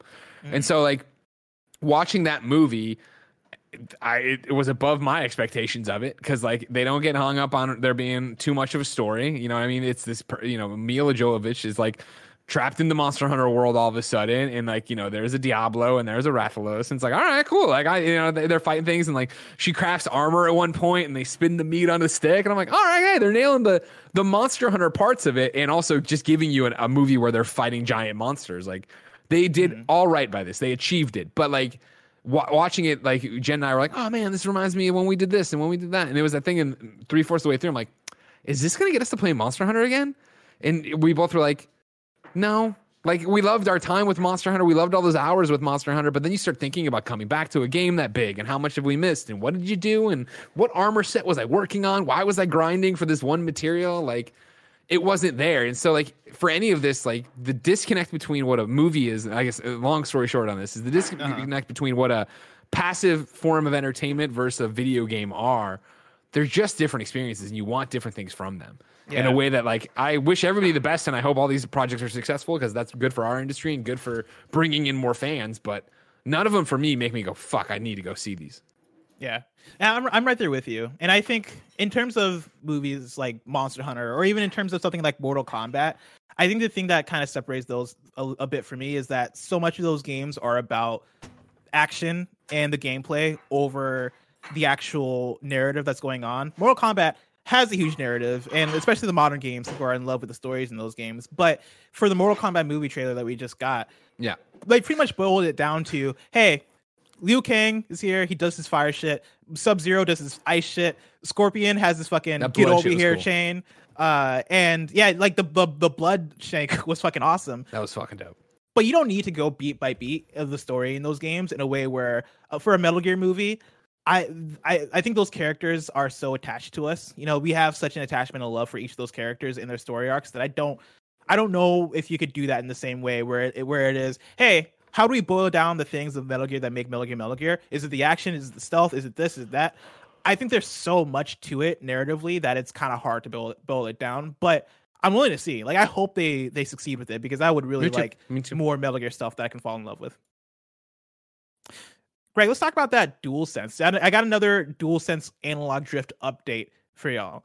Uh, this is our second PlayStation update. This is from Jack Webb at Games Radar. update. PlayStation update. A new teardown video of the PS5 DualSense controller has claimed it has a life of 417 hours until stick drift kicks in. Those who have been lucky enough to get their hands on a PS5 might have noticed that it's not all sugar and rainbows with Sony's powerful new console. Some players have been reporting that the dreaded stick drift phenomenon has reared its ugly head, severely impacting the gaming experience. This has prompted some YouTube channels to revisit initial teardown videos of the PS5's, PS5's DualSense controller to see why this could be the case. YouTube channel I Fix It, uploaded a video uh, iFixit. recently. I fix it. Uploaded a video recently to explore the DualSense. Uh, with the Sounds like something Kevin would say. Kevin, my fix it. computer's not doing. I fix it. I fix it. I fix it. uh, with the results pointing to the controller only having about 417 hours of use until it begins to have an effect on the controller controller's joysticks. The video shares a, look at the controller, or yeah, the video shares a look at the controller and gives us some details from Alps, who is the manufacturer of the joystick parts. And the result point, the result points towards the expected operational life for the sticks being 2 million cycles, and clicking the analog stick will last about 500,000 cycles. Putting this further into perspective, if you were to play your PS5 console for just two hours a day, you'll get about seven months of use out of your controller before you begin notice drifting. The most worrying part of this, however, is that those who watched the initial teardown videos of the PS5 controller knew that this was already the case. A previous a previous teardown video from iFixit pointed out clearly that the joysticks uh, inside the, the DualSense were the same found in the PS4 controller, using tech that's also used in the Xbox One and Nintendo Switch. All of these controllers have experienced some sort of joystick drift over the years, most notably the du- the PS4 DualShock and Nintendo's Joy-Cons. uh, to catch you up if you've been missing out on this news. Uh, over the cou- over the last couple of weeks, we've been reporting and talking about how uh, people have been talking about how they've been experiencing some dual sense joystick drift that then turned into a class action lawsuit that was filed last week. Um, and we'll see and hear more from that. But for where we're at now, Greg, where are you at with all this? Uh, it sucks, of course. You want everything you buy to last as long as possible. Uh, you know, it's crazy that like it's interesting even where over the years controllers have experienced some form of uh, joystick drift over the years, most notably the PS4 DualShock and the Nintendo Joy-Con. I remember the Joy-Cons being such a huge deal, and I had a pair of Joy-Cons. One of them start drifting or whatever. Uh, but DualShock I never heard that much about, and I never experienced Yeah. it personally myself. And granted, I'm a fake gamer boy. You know what I mean? I don't play You, games. bar- you know that. you barely play games. Yeah, like I You- feel like you it- know I feel like the thumbsticks would tear apart before like I, I would. That's get, very true. Yeah, The like the top no, of that would happen. PlayStation 4 stick would like, pop off. Yeah. totally Yeah, fucking and- tear apart easily. But My- like I don't think I ever got drift with them. And I, I have an old DualShock controller, DualShock 4, where I would have like a small, the smallest dead zone in my in my analog stick, and that happened after years and years and years of playing. But I, Yeah. joystick drift hasn't been as much of a thing that I've experienced or that I, I've even heard about. Uh, and so like this seems like one of those things where people are definitely experiencing this, but we'll see how big of a deal this ends up. Right. Because for what this article is saying, right, like it takes uh 417 hours of use until it begins that is obviously going to vary from person to person because we've heard we've heard about people experiencing it 10 days into having a ps5 and i'm sure there are people that aren't going to experience it until nine years of having a ps5 and that's the trouble about it, right? Where I remember when I was on the outside and I wasn't switching controllers as often, right? Because I feel like now there's some special edition or something. You know, you get a new controller or somebody's fucking. We got Butterfinger play or Xbox controllers, right? Like, there's always an excuse for why you're about to get a new controller somewhere. But I remember when I was on the outside and I would uh, break down an N64 controller, I would uh, wear out a, a PS2 controller. It was always that thing of feeling like it was accomplished. Like I, I played so many games, this thing couldn't hold up to it and broke down, or this button started to stick, or yada yada yada. Like you played with those controllers so long that they felt broken in. They felt like they had something to them, and that was cool.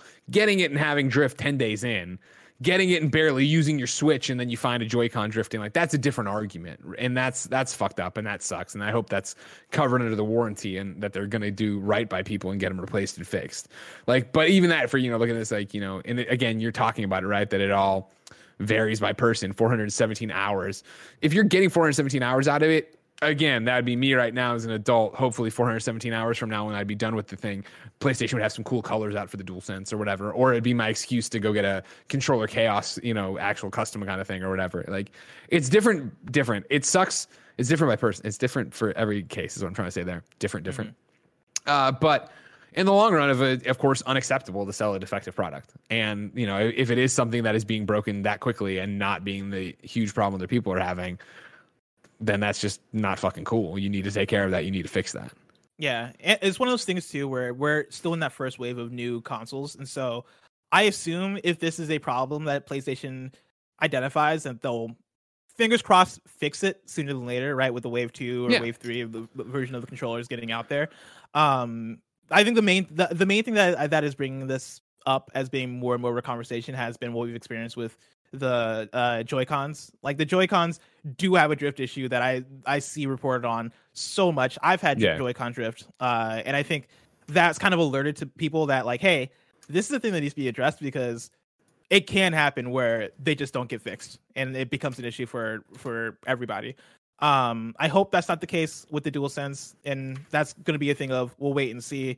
But yeah for the first wave wave of consoles that's this stuff's gonna happen and That's the other thing too. Is like eh, honestly, in the grand scheme of things, it, it's not that big of an issue. And I know that does not help you if you're listening right now and you've had joy your your joysticks drifting, yada yada yada. Mm-hmm. But I think of Red Rings to death. I think of all the different fucking bricking problems, overheating issues you've seen with first run consoles and stuff. So. Yeah. If it's just a joystick, it's annoying as hell, and you hope play, and PlayStation has to. Not even I hope they do. They have to fix it. They have to get in there and make it right by people. But at least it isn't them just fucking shit in the bed immediately, which I know some people have. PlayStation Yeah. 5s have. what I want is for some fix to my external hard drive issues I've been having with my PS5. Dude. that's what I've been dealing with. What, you- what- the uh, the fact that they won't update the games Yes, well, that first and foremost. so fucking annoying every time I turn on. It's like the Dreams update couldn't install. I'm like, I know. I don't know why Every Yeah. game that gets updated for every PlayStation 4 game that gets updated but is installed on, like when I was playing Cardo, I eventually had to move Cardo to the hard drive because every time I would turn it on, to be like, the update for Cardo can't be. ins-" I'm like, I know you're on external hard drive. I don't know how to tell you to update there. Yeah, and I swear I need to I need to repair my external hard drive anytime I turn off my PS5, and it is Oh, really? I haven't. had yeah. Uh, yeah, no, it's it's ridiculous, and like you know, it only takes a few seconds, and so it's not the worst thing in the world. But it's always that concern of, am I fucking up my hard my hard drive? Do I need to do something? Also, yeah. why doesn't it automatic? If I click turn off my PS5 and my external hard drive is clicked in, or my yeah external external hard drive is plugged in, why don't you automatically do that for me? You know, I it- it's these small things that I'm sure they're gonna fix at a certain point, but at this point are issues for me that I don't like. Just fi- just fix it, you know, just fix it. Mm-hmm. Greg, let me tell you about some PlayStation picks. Of course, this is where we highlight a few of the cool looking games coming to PSN this week. We have one big hitter being Persona 5 Strikers for PS4. That's coming February 23rd. Barrett's been playing it. Barrett's close to the end of it, I believe. Yeah, I'm like 37 hours into it uh, as of last night. Oh, yeah. Uh, and so like we got to the the part where it was like, oh, this is gonna be like our last jail, but it's like it's obviously that there's like some extra shit going on. So I feel like I've I've one more uh uh kind of jail to go to after this, but uh I've I've been really enjoying it. Um again it's it's seeing the the phantom thieves back together again. It's a it's a fun story a good excuse to uh, see these characters again if you love uh, the phantom thieves. I, I think it's a definite like must must play for people uh, who are fans of persona 5 um and definitely like the gameplay is way different. It's more of uh marrying uh, pers- persona and muso and again like i've, I've said all the time where like I, the more i play it the more i'm impressed with like how how much of it ac- still feels like persona even though it is uh like moment to moment action not turn based and stuff like that. Um and like the loop kind of because like i'm getting back into to royal and i love the the gameplay loop of the the combat system in royal uh like the loop in strikers definitely is like a roller coaster for me where like some nights i'm like yeah like i, I want to like grind about in a in a jail for like an hour or two. And then a lot of the times after a little bit i'm like you know what? Yeah i i, I can stop and not play for a couple of days. Um but it's it's been a great adventure and i'm i'm excited to see where it all ends up uh, like I've been saying, like if Persona Five uh, slash Royal was the anime, this is like the fun anime movie tie-in that like doesn't do like a whole lot on a level of like adding new stuff to the characters that we all know and love, but uh, it, It's it- another chance to be with them. yeah, exactly. And th- there's some fun new stories, and it's one of those things where I, I think I kind of understand why, like, because they're being weird about this being a sequel to Royal. Like, this is specifically, I think, like a follow up just to the base Persona Five uh, game. Uh, with with no follow ups of the stuff that's happened to Royal, uh, and I think I hit a point last night where I realized why, because there's some thematically very very similar things with some of the new stuff that they added in royal with some of the like kind of uh quote unquote like last uh boss that you have in uh in strikers where it's like it's like oh this is very very similar to the end of royal. And like they're i don't think they're hitting it as well as the end of royal. And Mm-hmm. it, it's just it, it was interesting. And, bless I, I hope you play more of it because i want to talk to you about that. Because you and i both love like the end of royal.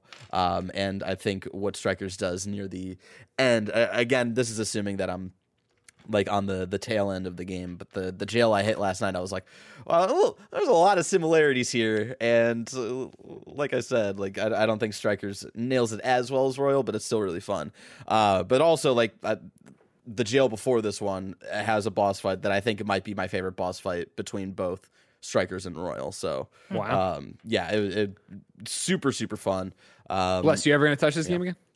I am at some point. I fell I fell off of it because I think with it being such a different play style, I had to be way more in the mood for it. yeah exactly Um, yeah, and I'm I've just not been in the mood for it, and so I'm kind of waiting on that. But I can't wait to get back to it. Yeah, because I there was like a full like week and a that world. half that I just like didn't go back to it because I was not in the mood for the the Musou thing. Like it's definitely it, because it's a shorter game. It's much shorter. Like I I, I think like from what I've heard of people who've actually been it, it took like.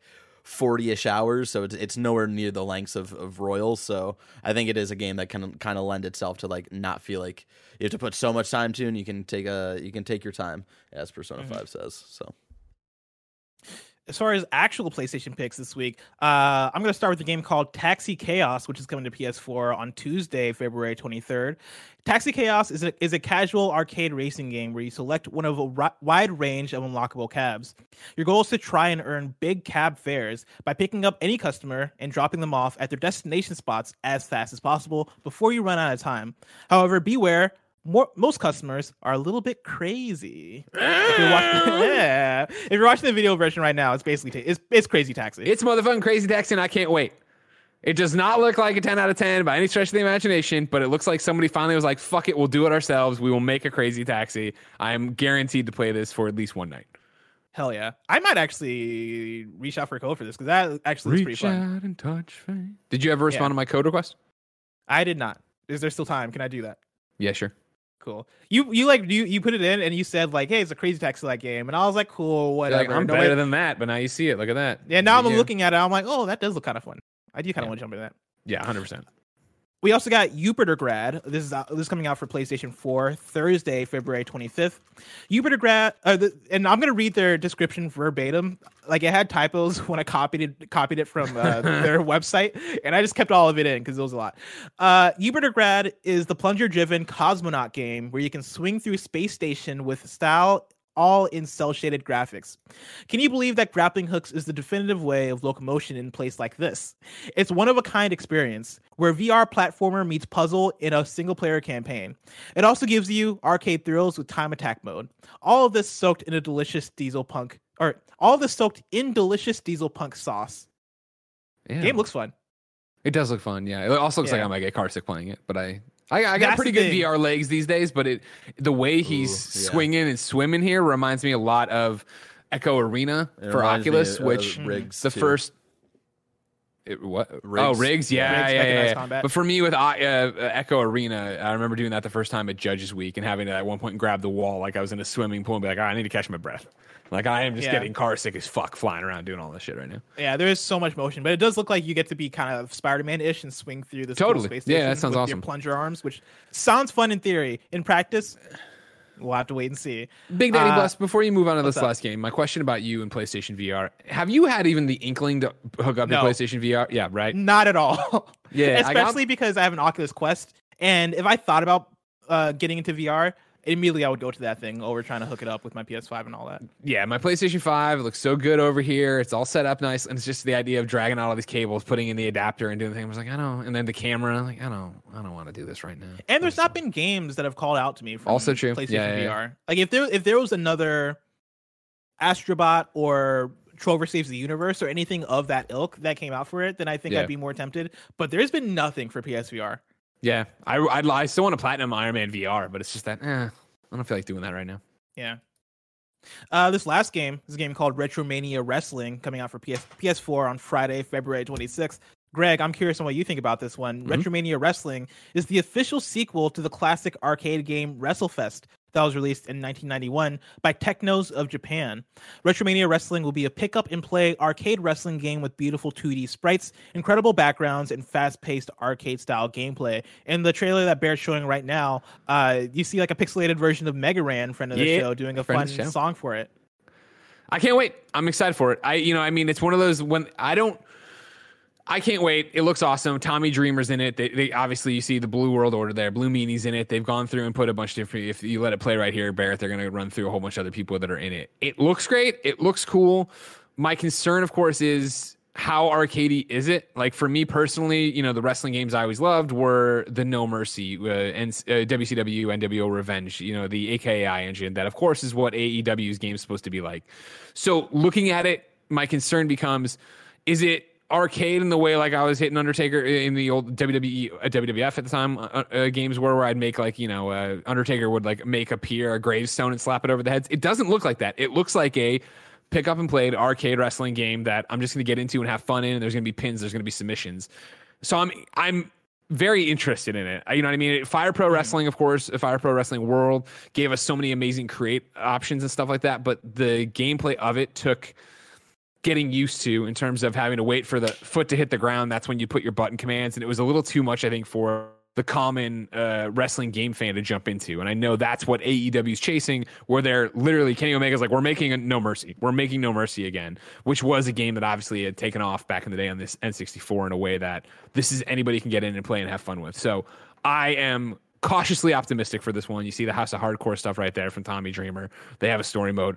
I don't know exactly what I'm getting into. It, it, there's only 16 wrestlers. It seems cool. I love the fact that one of the rings they showed earlier is the blue r- ring that you would get as a WWE uh, action figure thing, where it even has the little championship belt stands that it had there. They just made one thing out of it. So I don't know exactly what it's going to be when we get our hands on it, but I love a good wrestling game and I'm down to try something new. Hell yeah, Blessing. Greg.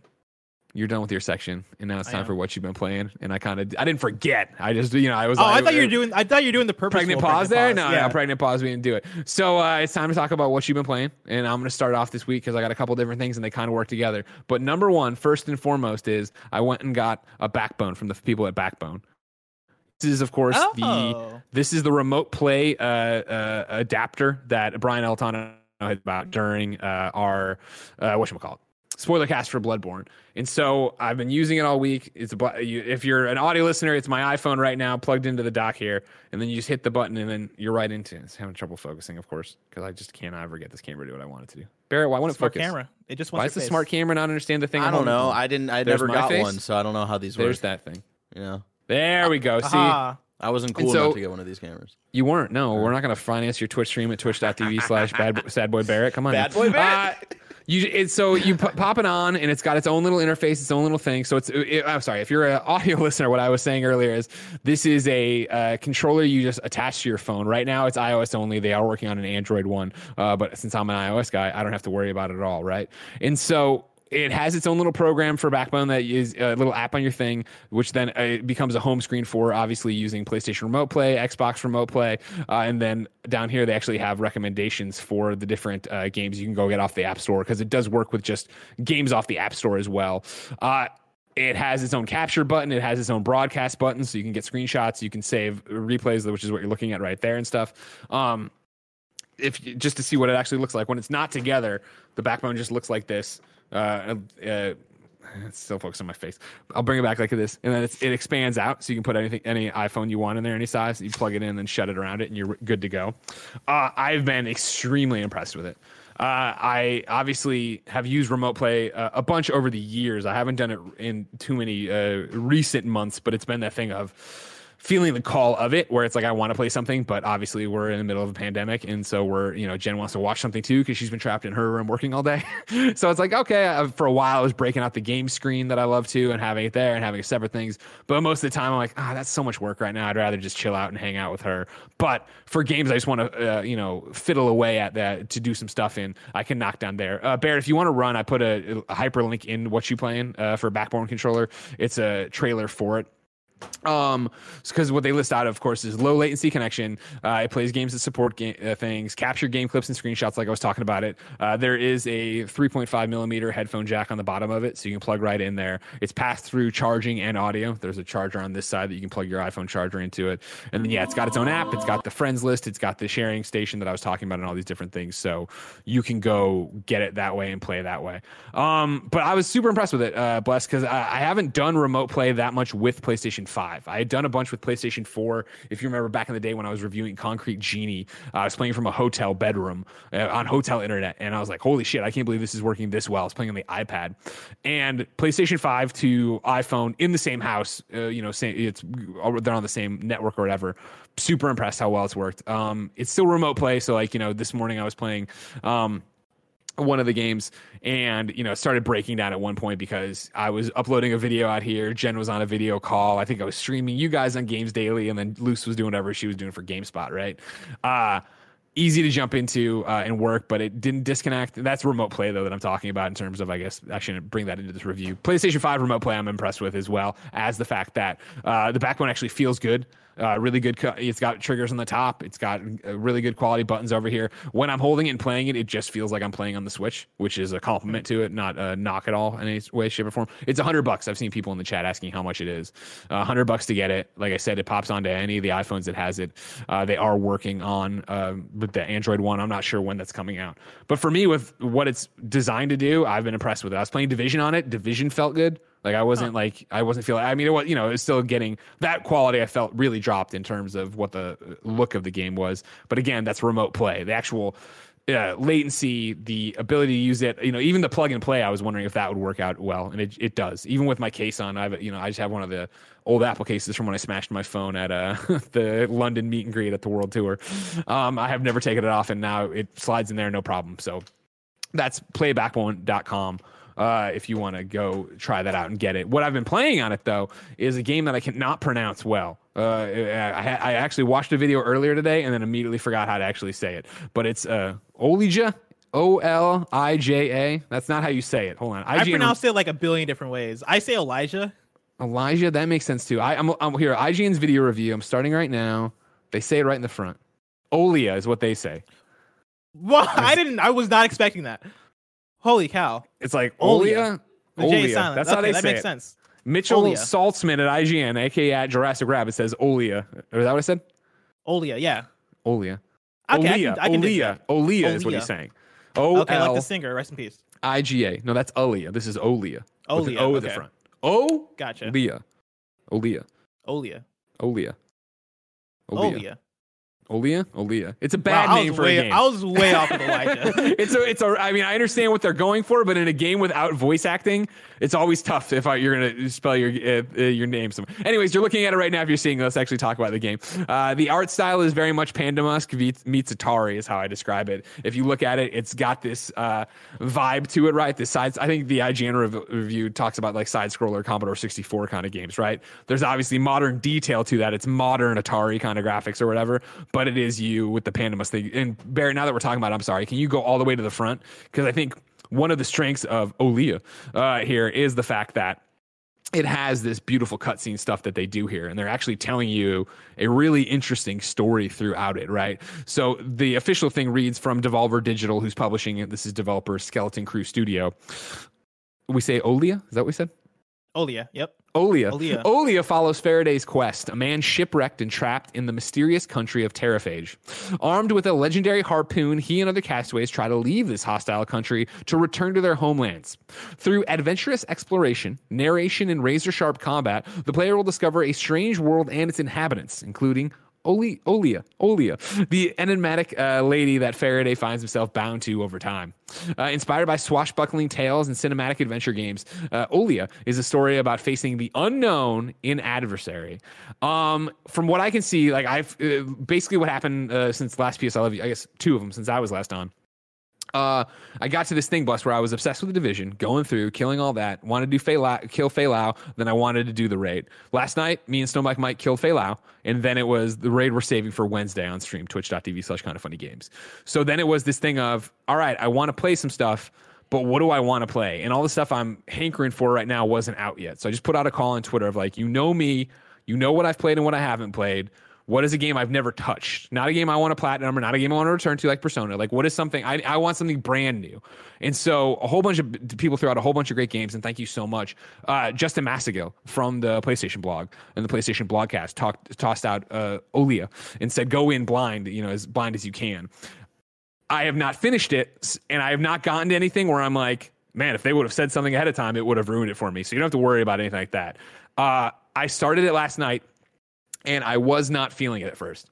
And it was very much like, oh, okay, like it's this side scrolling platform where I'm going through. You kind of saw hints of Metroidvania stuff of like, I knew there, uh, there's something there, but I can't get to it. So clearly I'm going to have to come back to it. I don't know what's about it. And as they already talked about this spear, right, this harpoon uh, being a big deal for the story, you being shipwrecked, and like you know, you get shipwrecked, uh, you find a you know this new town, Terraphage, like they're talking, that's filled with other people who have been shipwrecked there. And so then you go out with this ferryman, you go out start running these levels. Eventually, I got the harpoon, and it that's where it turned the corner for me. And that was at the end of the play session last night where I got the harpoon and you throw it and then you call it back like Mjolnir. So you you have this harpoon that you use uh, like Mjolnir in, in, in terms of an attack, but then also in terms of traversal. So you can also you also throw it. There's certain things you can stick to. You throw it and stick it into those things, and then you can dash up to it and grab it. And so that you get pulled to it rather than pulling it back to you, and that allows you to access different areas and go this morning I woke up after going to bed kind of not lukewarm on it and it's all I could think about. And so like before this I was playing a bunch of it going through it. I think I'm close to the end. I googled around cuz it's it's an indie game. It, it seems like it's going to be short. It looks like people are saying you can beat it in 4 or 5 hours or whatever, which would make sense cuz you need to collect these three different keys and I have two of them right now. So I think the next one I'd get the third. That might be a MacGuffin that then kicks open a new area, but it seems like it's moving at a clip. Uh, I'm enjoying myself. I think it's uh, a very unique art style that grew grow, grows on you over time outside of the actual uh, story uh, things they're telling you, the cutscenes they're giving you in the like Panda Musk art. Uh, however, beyond that, the music I think is really, really incredible. Like it, it's very much sets the stage and sticks with you and is giving you these Ghost of Tsushima like vibes in terms of what it's doing and how it's telling you. Uh, the narration slash dialogue is popping popping up on screen. That's done really well. Uh, it has like you know those moments similar to where we talked about with um Ghost, right, where you'd come into something new and the text would come across the center of the screen. It, when you get to like big moments, like the screen will go black for a second, like and show you whatever they're, they're talking about, and then come back to where you were fighting and stuff like that. It's got a really cool presentation to it. Uh, on top of that, you're going through, you're killing these things, you're getting blue gems that you can come back and then use to get uh, when you you know build out your town and you find other shipwreck people. They open up shops and stuff. You can you know get more health from them. You can uh, there's a guy who'll craft you hats, which give you different abilities, right? So like you can do a thing where you're invulnerable to acid, but you also give off a- acid damage. Uh, when you fill up this meter while you're attacking people, then you take their life force, stuff like that. So there's a reason to go back, and there's a reason to farm if you really wanted to. The one thing I have so far about it, which probably is going to differ player to player, but works for me, is that I don't. I'm not being challenged by it. Like if that makes sense, where I'm enjoying myself, I'm fighting through it, but dying is incredibly rare, and that includes the bosses. Where usually I'd get to these, I uh, looking at this game and thinking about getting to a boss battle, I'd imagine it's gonna be a lot of trial and error. There's gonna be a lot of close finishes. There's gonna be a lot of like, ah, fuck, I got to do this again. I haven't had that. I've had close finishes, but I've won every one of the boss fights in the first time, which I enjoy. But then also, what? Why did I spend all these gems getting more health? Like, why would I ever switch off this hat if it's doing all these different things? It feels like it's a game that on its surface looks like it could be one of those I'm going to challenge you and push you games and tell you a story, but it really feels like it's just telling me a story, which in a four to five hour game or whatever it's going to end up being, I'm not against. But I know for some, you'd look at that and go, "Oh, it's not worth the fourteen uh, ninety nine for it." No platinum for it either. Smaller trophy list, which again mm. isn't me condemning the game, but there are things to go back and do and certain things to grind out for trophies. But I don't see it being a game that even if I go through and get every trophy that I'm going to be there for an obscene amount of time for. It might be worth, you know, a wait for for a sale or for a, a PlayStation Plus kind of thing. Interesting. And uh, thank you, thank you. I thought yeah. you might find that interesting. That's very good, very, very good breakdown of that game. Uh, I, I don't know if you saw this uh, the other week on Twitter. We talked about doing the whole seal of approval thing, uh, and then I got a, we got a tweet from Harley White who tweeted at us said, "Currently listening to hashtag PS Love You XOXO, and I have a su- suggestion for the kind of funny seal of approval. Maybe do them in trophy tiers, platinum, gold, etc. Thoughts?" And I really like that idea. I thought that was kind of a, a, a novel thing because I feel like the seal approval in terms of like the ranging quality of, in games kind of gets difficult to do, right? Because it's like, all right, well, is it eight, an eight out of ten? Does that get a seal of approval? Yeah. Like, what does that mean for us? And I feel like tearing up tearing them up that way makes them a bit more interesting and clear. Did he give some art? Did he give us art? He didn't give us art. No, unfortunately. Coward, coward. We still. We can just steal the PlayStation art. They won't notice. You don't think so? I feel like we steal it for a lot of stuff though. That you know, the tiers over on patreon.com slash kind of funny games, they're trophies too, you know? Are they really? Oh damn. Yeah, oh yeah, no, that's a good point. Yeah, we do have the trophy tiers there. Yeah, I'm yeah, noticing yeah. that. Yeah. Did we steal exactly. their art? I think we stole everything. You know, I don't think Andy's ever made something original. oh God. No, it's a great idea, and I do think that this game. I, you know, again, mileage varies and what people want out of games varies. Because i think i when i was looking to figure out how to spell it it was the first time i actually looked at reviews for it. Ign gave it a seven uh, which i'm not i don't think's criminally underrating it or overrating in any way shape or form. I, I uh-huh. just think i'm going to burn through it but again i also i'm going to see credits on this. Whereas like a couple of the other games i've been trying to play a few smaller things uh, on psi levies right? And it's like yeah sure Carto is very cute and enjoyable, but like I also it was the same thing where I just I did not feel like I was being pushed. So like I didn't I you know did what four chapters of it, three chapters of it. And I'm like I got it. I'm gonna move on to something else. Whereas like I want to finish this podcast to go play it and finish it. So like I think it'll, it'll get a seal of approval if we want to do that. If we want to tinker around with seal approvals and have them there, I'm, I'm fine Yeah. with it. But I'm not pre- I'm not prepared to give it a ranking yet on seal of approval. You gotta wait for it. Okay, that's fair. That's fair. It's a game that I, I that had caught my interest a little bit because I'd seen people talking about it on Twitter, and we talked about it, I believe, either last week or weeks before about it for the PlayStation picks. Read through it, and it looked interesting, and it sounded interesting, and I know people out there, uh, a few people out there were very into Olia, Olia, uh, were very into it, um, uh, when it was brought up. But it's been one that I've kind of been, I don't know, like I, nothing has really made me be like, okay, this is the one I got to sit down and play. Sure. And from the description that you've given so far, I'm I'm kind of in the same place of sounds like a cool game. You know, it sounds interesting, it sounds unique, but also doesn't sound like a thing that I feel like I'm I must play. the the biggest thing about it is yeah i think it's cool and i think it's unique and i think i'm having a great time with it but is it $15 worth of fun like Mhm. that's where you start and, I, and the games are so much more obviously than their length or this that the other like and again it's different person to person. But like in the same breath like you know what i mean in terms of what are we looking for right now? And I, i've been trying all these different things and trying to find it. I saw somebody hold on I, can, I was like somebody it's omega buster in the chat. Did greg already finish haven? No i had started haven uh, and talked about it in the games cast and i en- i had enjoyed that but it's you know how I, I run in moods. I have to be in the mood for a game.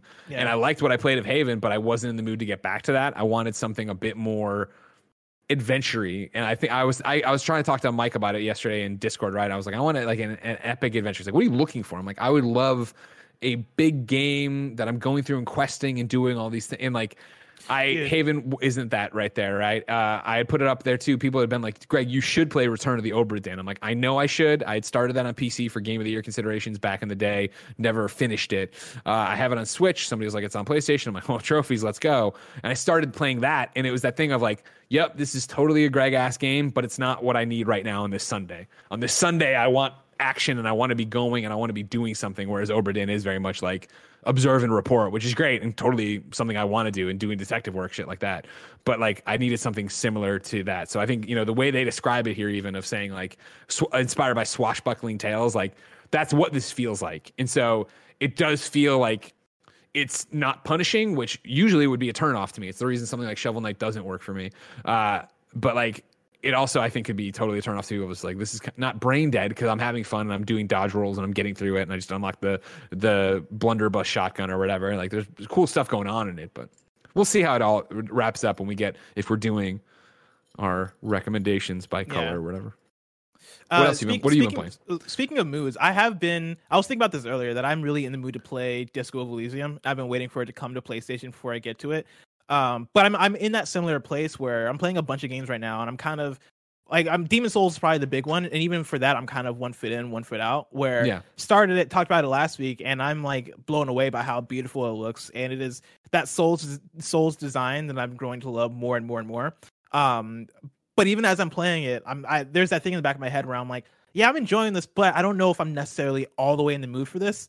Rather than going back and replaying Sekiro or something, right? Like Sekiro's Mhm. Sekiro's been the thing that's kind of been nagging nagging at me where I I love that game so much, and after beating it, I'm craving I'm I'm just craving it. And I thought I thought Demon Souls would do that for me, but I don't think it's scratching that exact itch. And I've kind of been in the place of trying to figure out what I want to play and, and and all that different stuff.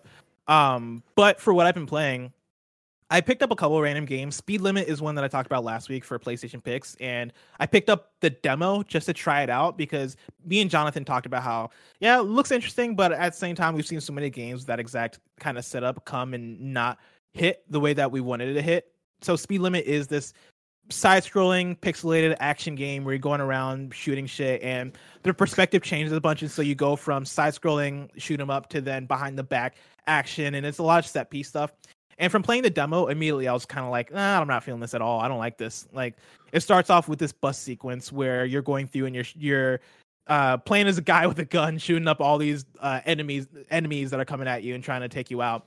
And it is that 2d shoot 'em up. Like it has those mechanics of your side scrolling you, you can aim up diagonally or you can aim forward or you can aim behind yourself and uh, take out the enemies that are coming at you from every direction my thing is it just didn't feel good to play. Like I didn't actually Gotcha. enjoy the the the actual act of uh, shooting these guys down. And by the time I got toward the end of the first level, I was kind of just like, oh, this is this feels clunky from every single side of it. The things that strike me as exciting about it, uh, which were basically how uh how crazy all the action looked, the attitude of it, the style of it.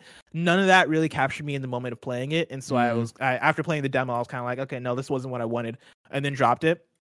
I also picked up a game called Puss, which you Puss! talked about on Kind of Fun Games Daily on Friday uh, with a special guest. You got that was one of the out Julia games. Hardy, yeah, yeah, yeah. I, yeah, I, I did the same thing. I turned it on. Jen was in the room, and she's like, "Making me sick. Can you please turn it off? It's giving me a headache. It's like so seizure inducing. I'm like, Yeah. like all these weird lights going all the time. there's so much shit going on in it, but like the the gameplay of it is super simple. Where you're just you're playing as a cat head, and you are basically dragging that thing to the end of the level through these narrow paths. Um, and well, I guess you're not dragging it. You're like navigating with your analog. You stick. are the head or whatever. Sure. Yeah, you And, are like, the the head. paths will close on you sometimes. You know, it's like it's kind of like Operation Two, where it's like don't touch the sides. Like you, you know, it starts vibrating, it'll explode. Yeah, and you're ba- it feels like you're playing an internet meme a bit Yeah, because it very much 100%. is. Here are all these different cat heads, and here's all this vaporwave shit, and here's all this distract- distracting shit on screen. And I think it's actually like a pretty cute game. Like it's it has a lot of fun stuff going for it in terms of the style and the art and all that stuff. Like that stuff seems pretty well realized. The actual gameplay of it itself very simple. Um, but if if you see a trailer of Puss and you're like and you're like, "Oh, I kind of want to play that." It is it is exactly what it looks like, and I think for some people that'll be fun. For me, it was fun for a good 30 minutes and then I was like, "Okay, cool, I'm done." Cuz also a thing I should point out too is that it is um procedurally generated and you once you die, you start from the beginning. It's like an arcade style game. Um and so if that's what you're looking for out of a game, it did that pretty well. Um, but also after the 30 minutes, I was kind of done with that one too. I was like, okay, cool. I see what this is. Had fun with it for the 30 Got minutes, it. but I don't Thank think you. I'm gonna Yeah, get yeah, back to it. Um, I've also been playing a lot of Dreams. Uh, and so if you were if you ended up watching the Dreams uh Impy Awards, they invited me on to be a judge for the Creation of the Year award. And so for that, um, thank you. For for that, I played through all the nominations that they had for Creation of the Year and that was about seven different games and that was a really fun thing um, for me to do because there were all, all the games that i played for that were phenomenal in a way Hell yeah. that because it's been so long since i played dreams the, a big thing about that game for me has been oh man years down the line people are to have time to actually fully create um, their fully finished products or fully finished finished projects and getting to see the the um the finished projects are going to be like a, a thing right? Like the more time that people have with dreams the more amazing uh, more amazing dreams that are going to come out of that game.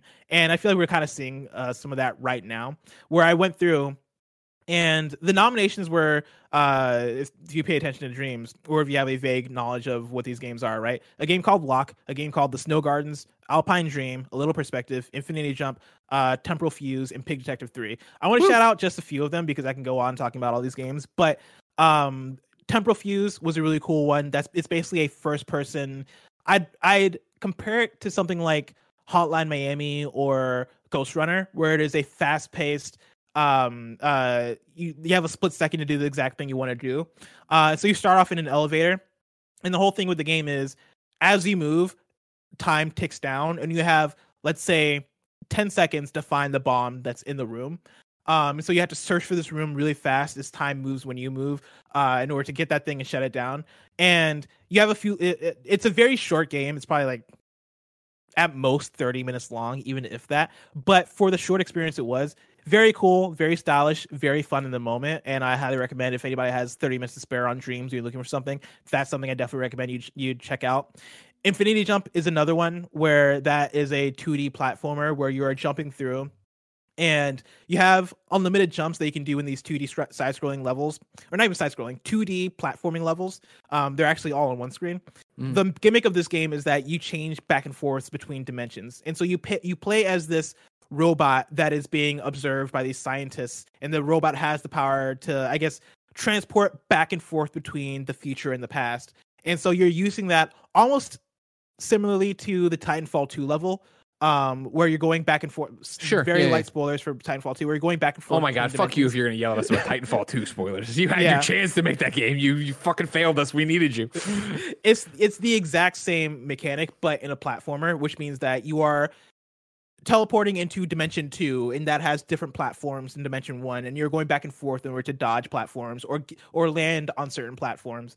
And the whole thing there is that you also have unlimited jumps which means that there is this element of getting the high score which is what are the least amount of jumps you can do in order to get to the end. Uh, and it is a really fun, novel concept for a platformer, and it has it, it has a, an ending where it wraps up. And I tweeted about this as I was going through the the nominees that there was a platformer I played that towards the end of it I applauded it, and this is the one where the way that it wraps up, the way that it ends, I was like, fucking bravo for a user created thing. This is awesome.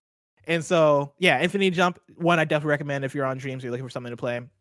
A little perspective is a puzzle game that is this cool um block puzzler where it is you are basically um you're a- you're a cube and you are rolling on these cube uh platforms in order to try and make it to the ending but the Uh-huh. whole gimmick of it is that you are switching perspective in like this four um i guess four dimensional or not dimensional you have like four planes that you can switch between that you can switch around uh and each plane shows you a different perspective of the level that you're playing on which means that the blocks that you're the blocks that you're playing on switch it's so weird to I describe know, unless it's great hearing it. you try to explain it. I love it.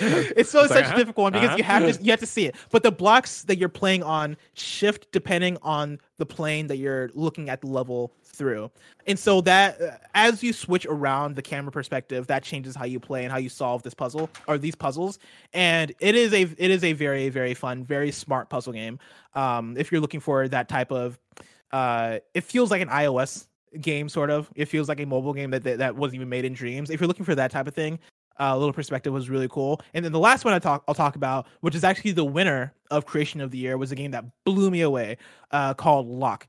Lock is basically the witness, but with word puzzles, and you are like, it, it you are basically going from uh, puzzle room to puzzle room. It is a lot. It's a lot smaller of a game than the witness, obviously, but like you're going from puzzle room to puzzle room, and each room has a uh, a puzzle that you're trying to figure out that correlates to a four letter word. And so when you first boot up the game, you are going into like this small house of puzzles. You and you you approach the front door and uh, you small house of a puzzles. small house of puzzles. You approach the front door and you have to unlock the thing by inputting this four letter code. And you look around, you find a magazine, you open it, and you uh, get to the back of the magazine and you realize that the that um I can't remember the exact puzzle, but you're basically you you No, basically have to it, yeah. You basically have to solve the puzzle that's on the back of that magazine, and that'll correlate to the letter of the word being. I'm not going to say it, but it's a four letter Sure, sure, word sure. you put into the door to unlock the door, and you're basically doing that over and over again for these different puzzle rooms. The cool thing about it is that it uses, uh, I believe it's called st- stenography, which is basically um, a bunch of different languages, um, uh, like stuff like Braille and um there's like a flag language that I can't remember the, the name for, but a different a bunch of different um uh written languages that you you kind of learn from from going into this book that's in the game and paging through and being like, okay, cool. A correlates to this in Braille, B correlates to this, or you go through what, whatever other language, right? A correlates to this, B correlates to that.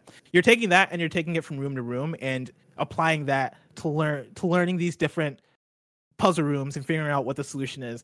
As I'm describing it, probably sounds very convoluted and very weird, but once you get into it, you realize that it is basically the witness with words, and it is phenomenally done. Very cool art style, very cool concept, very smart game, very smart solution. Isn't it that just I called? recommend Isn't it anybody just playing. called flag signaling or something like that? I think. It might be called flag signaling, yeah. Yeah. and there are a few other languages that I'm, I'm I'm I can't think of off the top because I've been talking for a while. But Mm. trust me that it is a fucking phenomenal. Can I game. can I guess Lock. the four letter word? Blessing. Sure. Poop.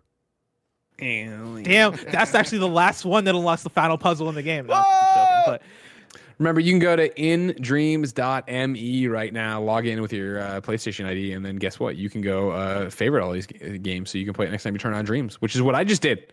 They're all Oh, my, yeah. dr- my my dreams in my later queue.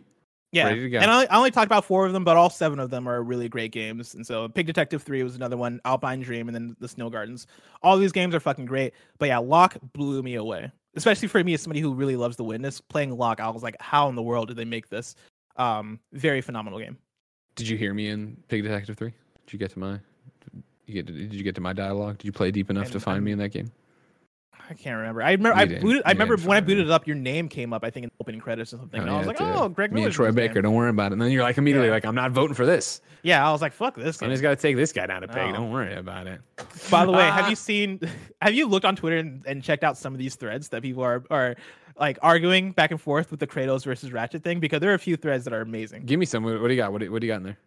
All right. Uh, there's one that uh, Kebabs replied to me when I was ta- when I quote tweeted your tweet um, about Kratos versus Ratchet, and Kebab says, uh, "Ratchet, easy easy peasy. Just bring in rhinos one through seven, the Harbinger and the Zodiac, and he can win easily. Kratos' issue is that he has to get in close." And then Andreezer responds and says, "Kratos has elemental powers. He can do long range just fine." Kebabs replies, "Since when?" And then Emmett Watkins Jr. comes out of nowhere and replies, "That's what I'm saying. Even with his elemental powers, axe throws, and chain blades, he can't cover as much ground as a laser sniper rifle. Sniper rifle. Plus, Kratos can fly around with rocket boots and a helipack, and that's before we even get into the RYNO. And so that was one that I enjoyed. And then there's another one, um, where Eric Van Allen, uh, of I believe US Gamer, oh, of, of many places actually. He does he does writing for Waypoint, fan by a bunch of different places.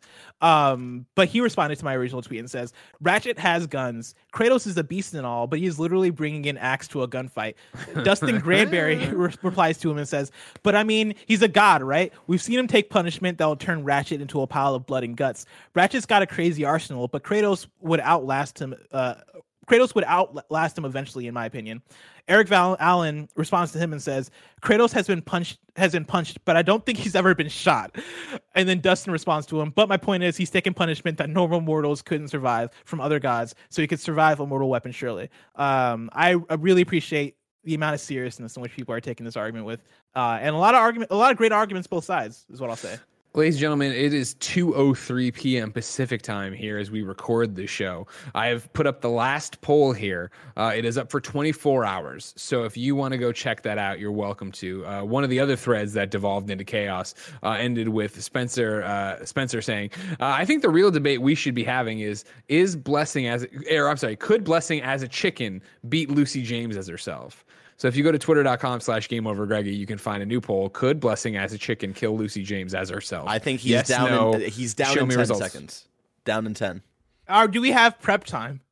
I, am gonna I'll, I'm gonna respond. They have prep time. They have prep time. Ladies and Give me prep gentlemen, time. I got- I got it. they it's up. They have prep time. Ladies and gentlemen, this has been another episode of PS I Love You XOXO. Remember, every week, Blessing and I come together to nerd out about all things PlayStation. If you like that, come on over to patreon.com slash kind of funny games where the show is not ending. You can still be watching live like Joshy G, Ryan, Slidery Door, Slightlery Door, Slight Door is what we're calling it. We're no longer trying to put the rest of the, the characters in there. All right. Uh, of course, on patreon.com slash kind of funny games, you can get every show ad free. You can get it with the post show. You can be part of the show like so many of you are. We thank and appreciate you for that. Uh, that's where we're going to go. We got more to do over there. You can come hang out with us there. If you got it somewhere else or just found this on the street, it's on some weird USB drive. You can get new episodes every Tuesday, 6 a.m. YouTube.com slash kind of funny games, roosterteeth.com, and podcast services around the globe. Until next time, we have a post show to do. And early on here, could Blessing as a chicken kill Lucy James as herself? Uh, no's are winning with 64% of the vote. But you, if you're listening to this as it went live on YouTube, still have time. Get over there. Twitter.com slash game over Greggy. You'll find yes. it there, buried into a bunch. You know, I'll make a, I'm going to do it on the With post prep show. time, yes. With prep time, I'm taking out Lucy James. We're doing it. You can go to uh, kindafunny.com slash chicken fight. and that's where you can vote if Blessing would beat Lucy. Until next time, it's been our pleasure to serve you.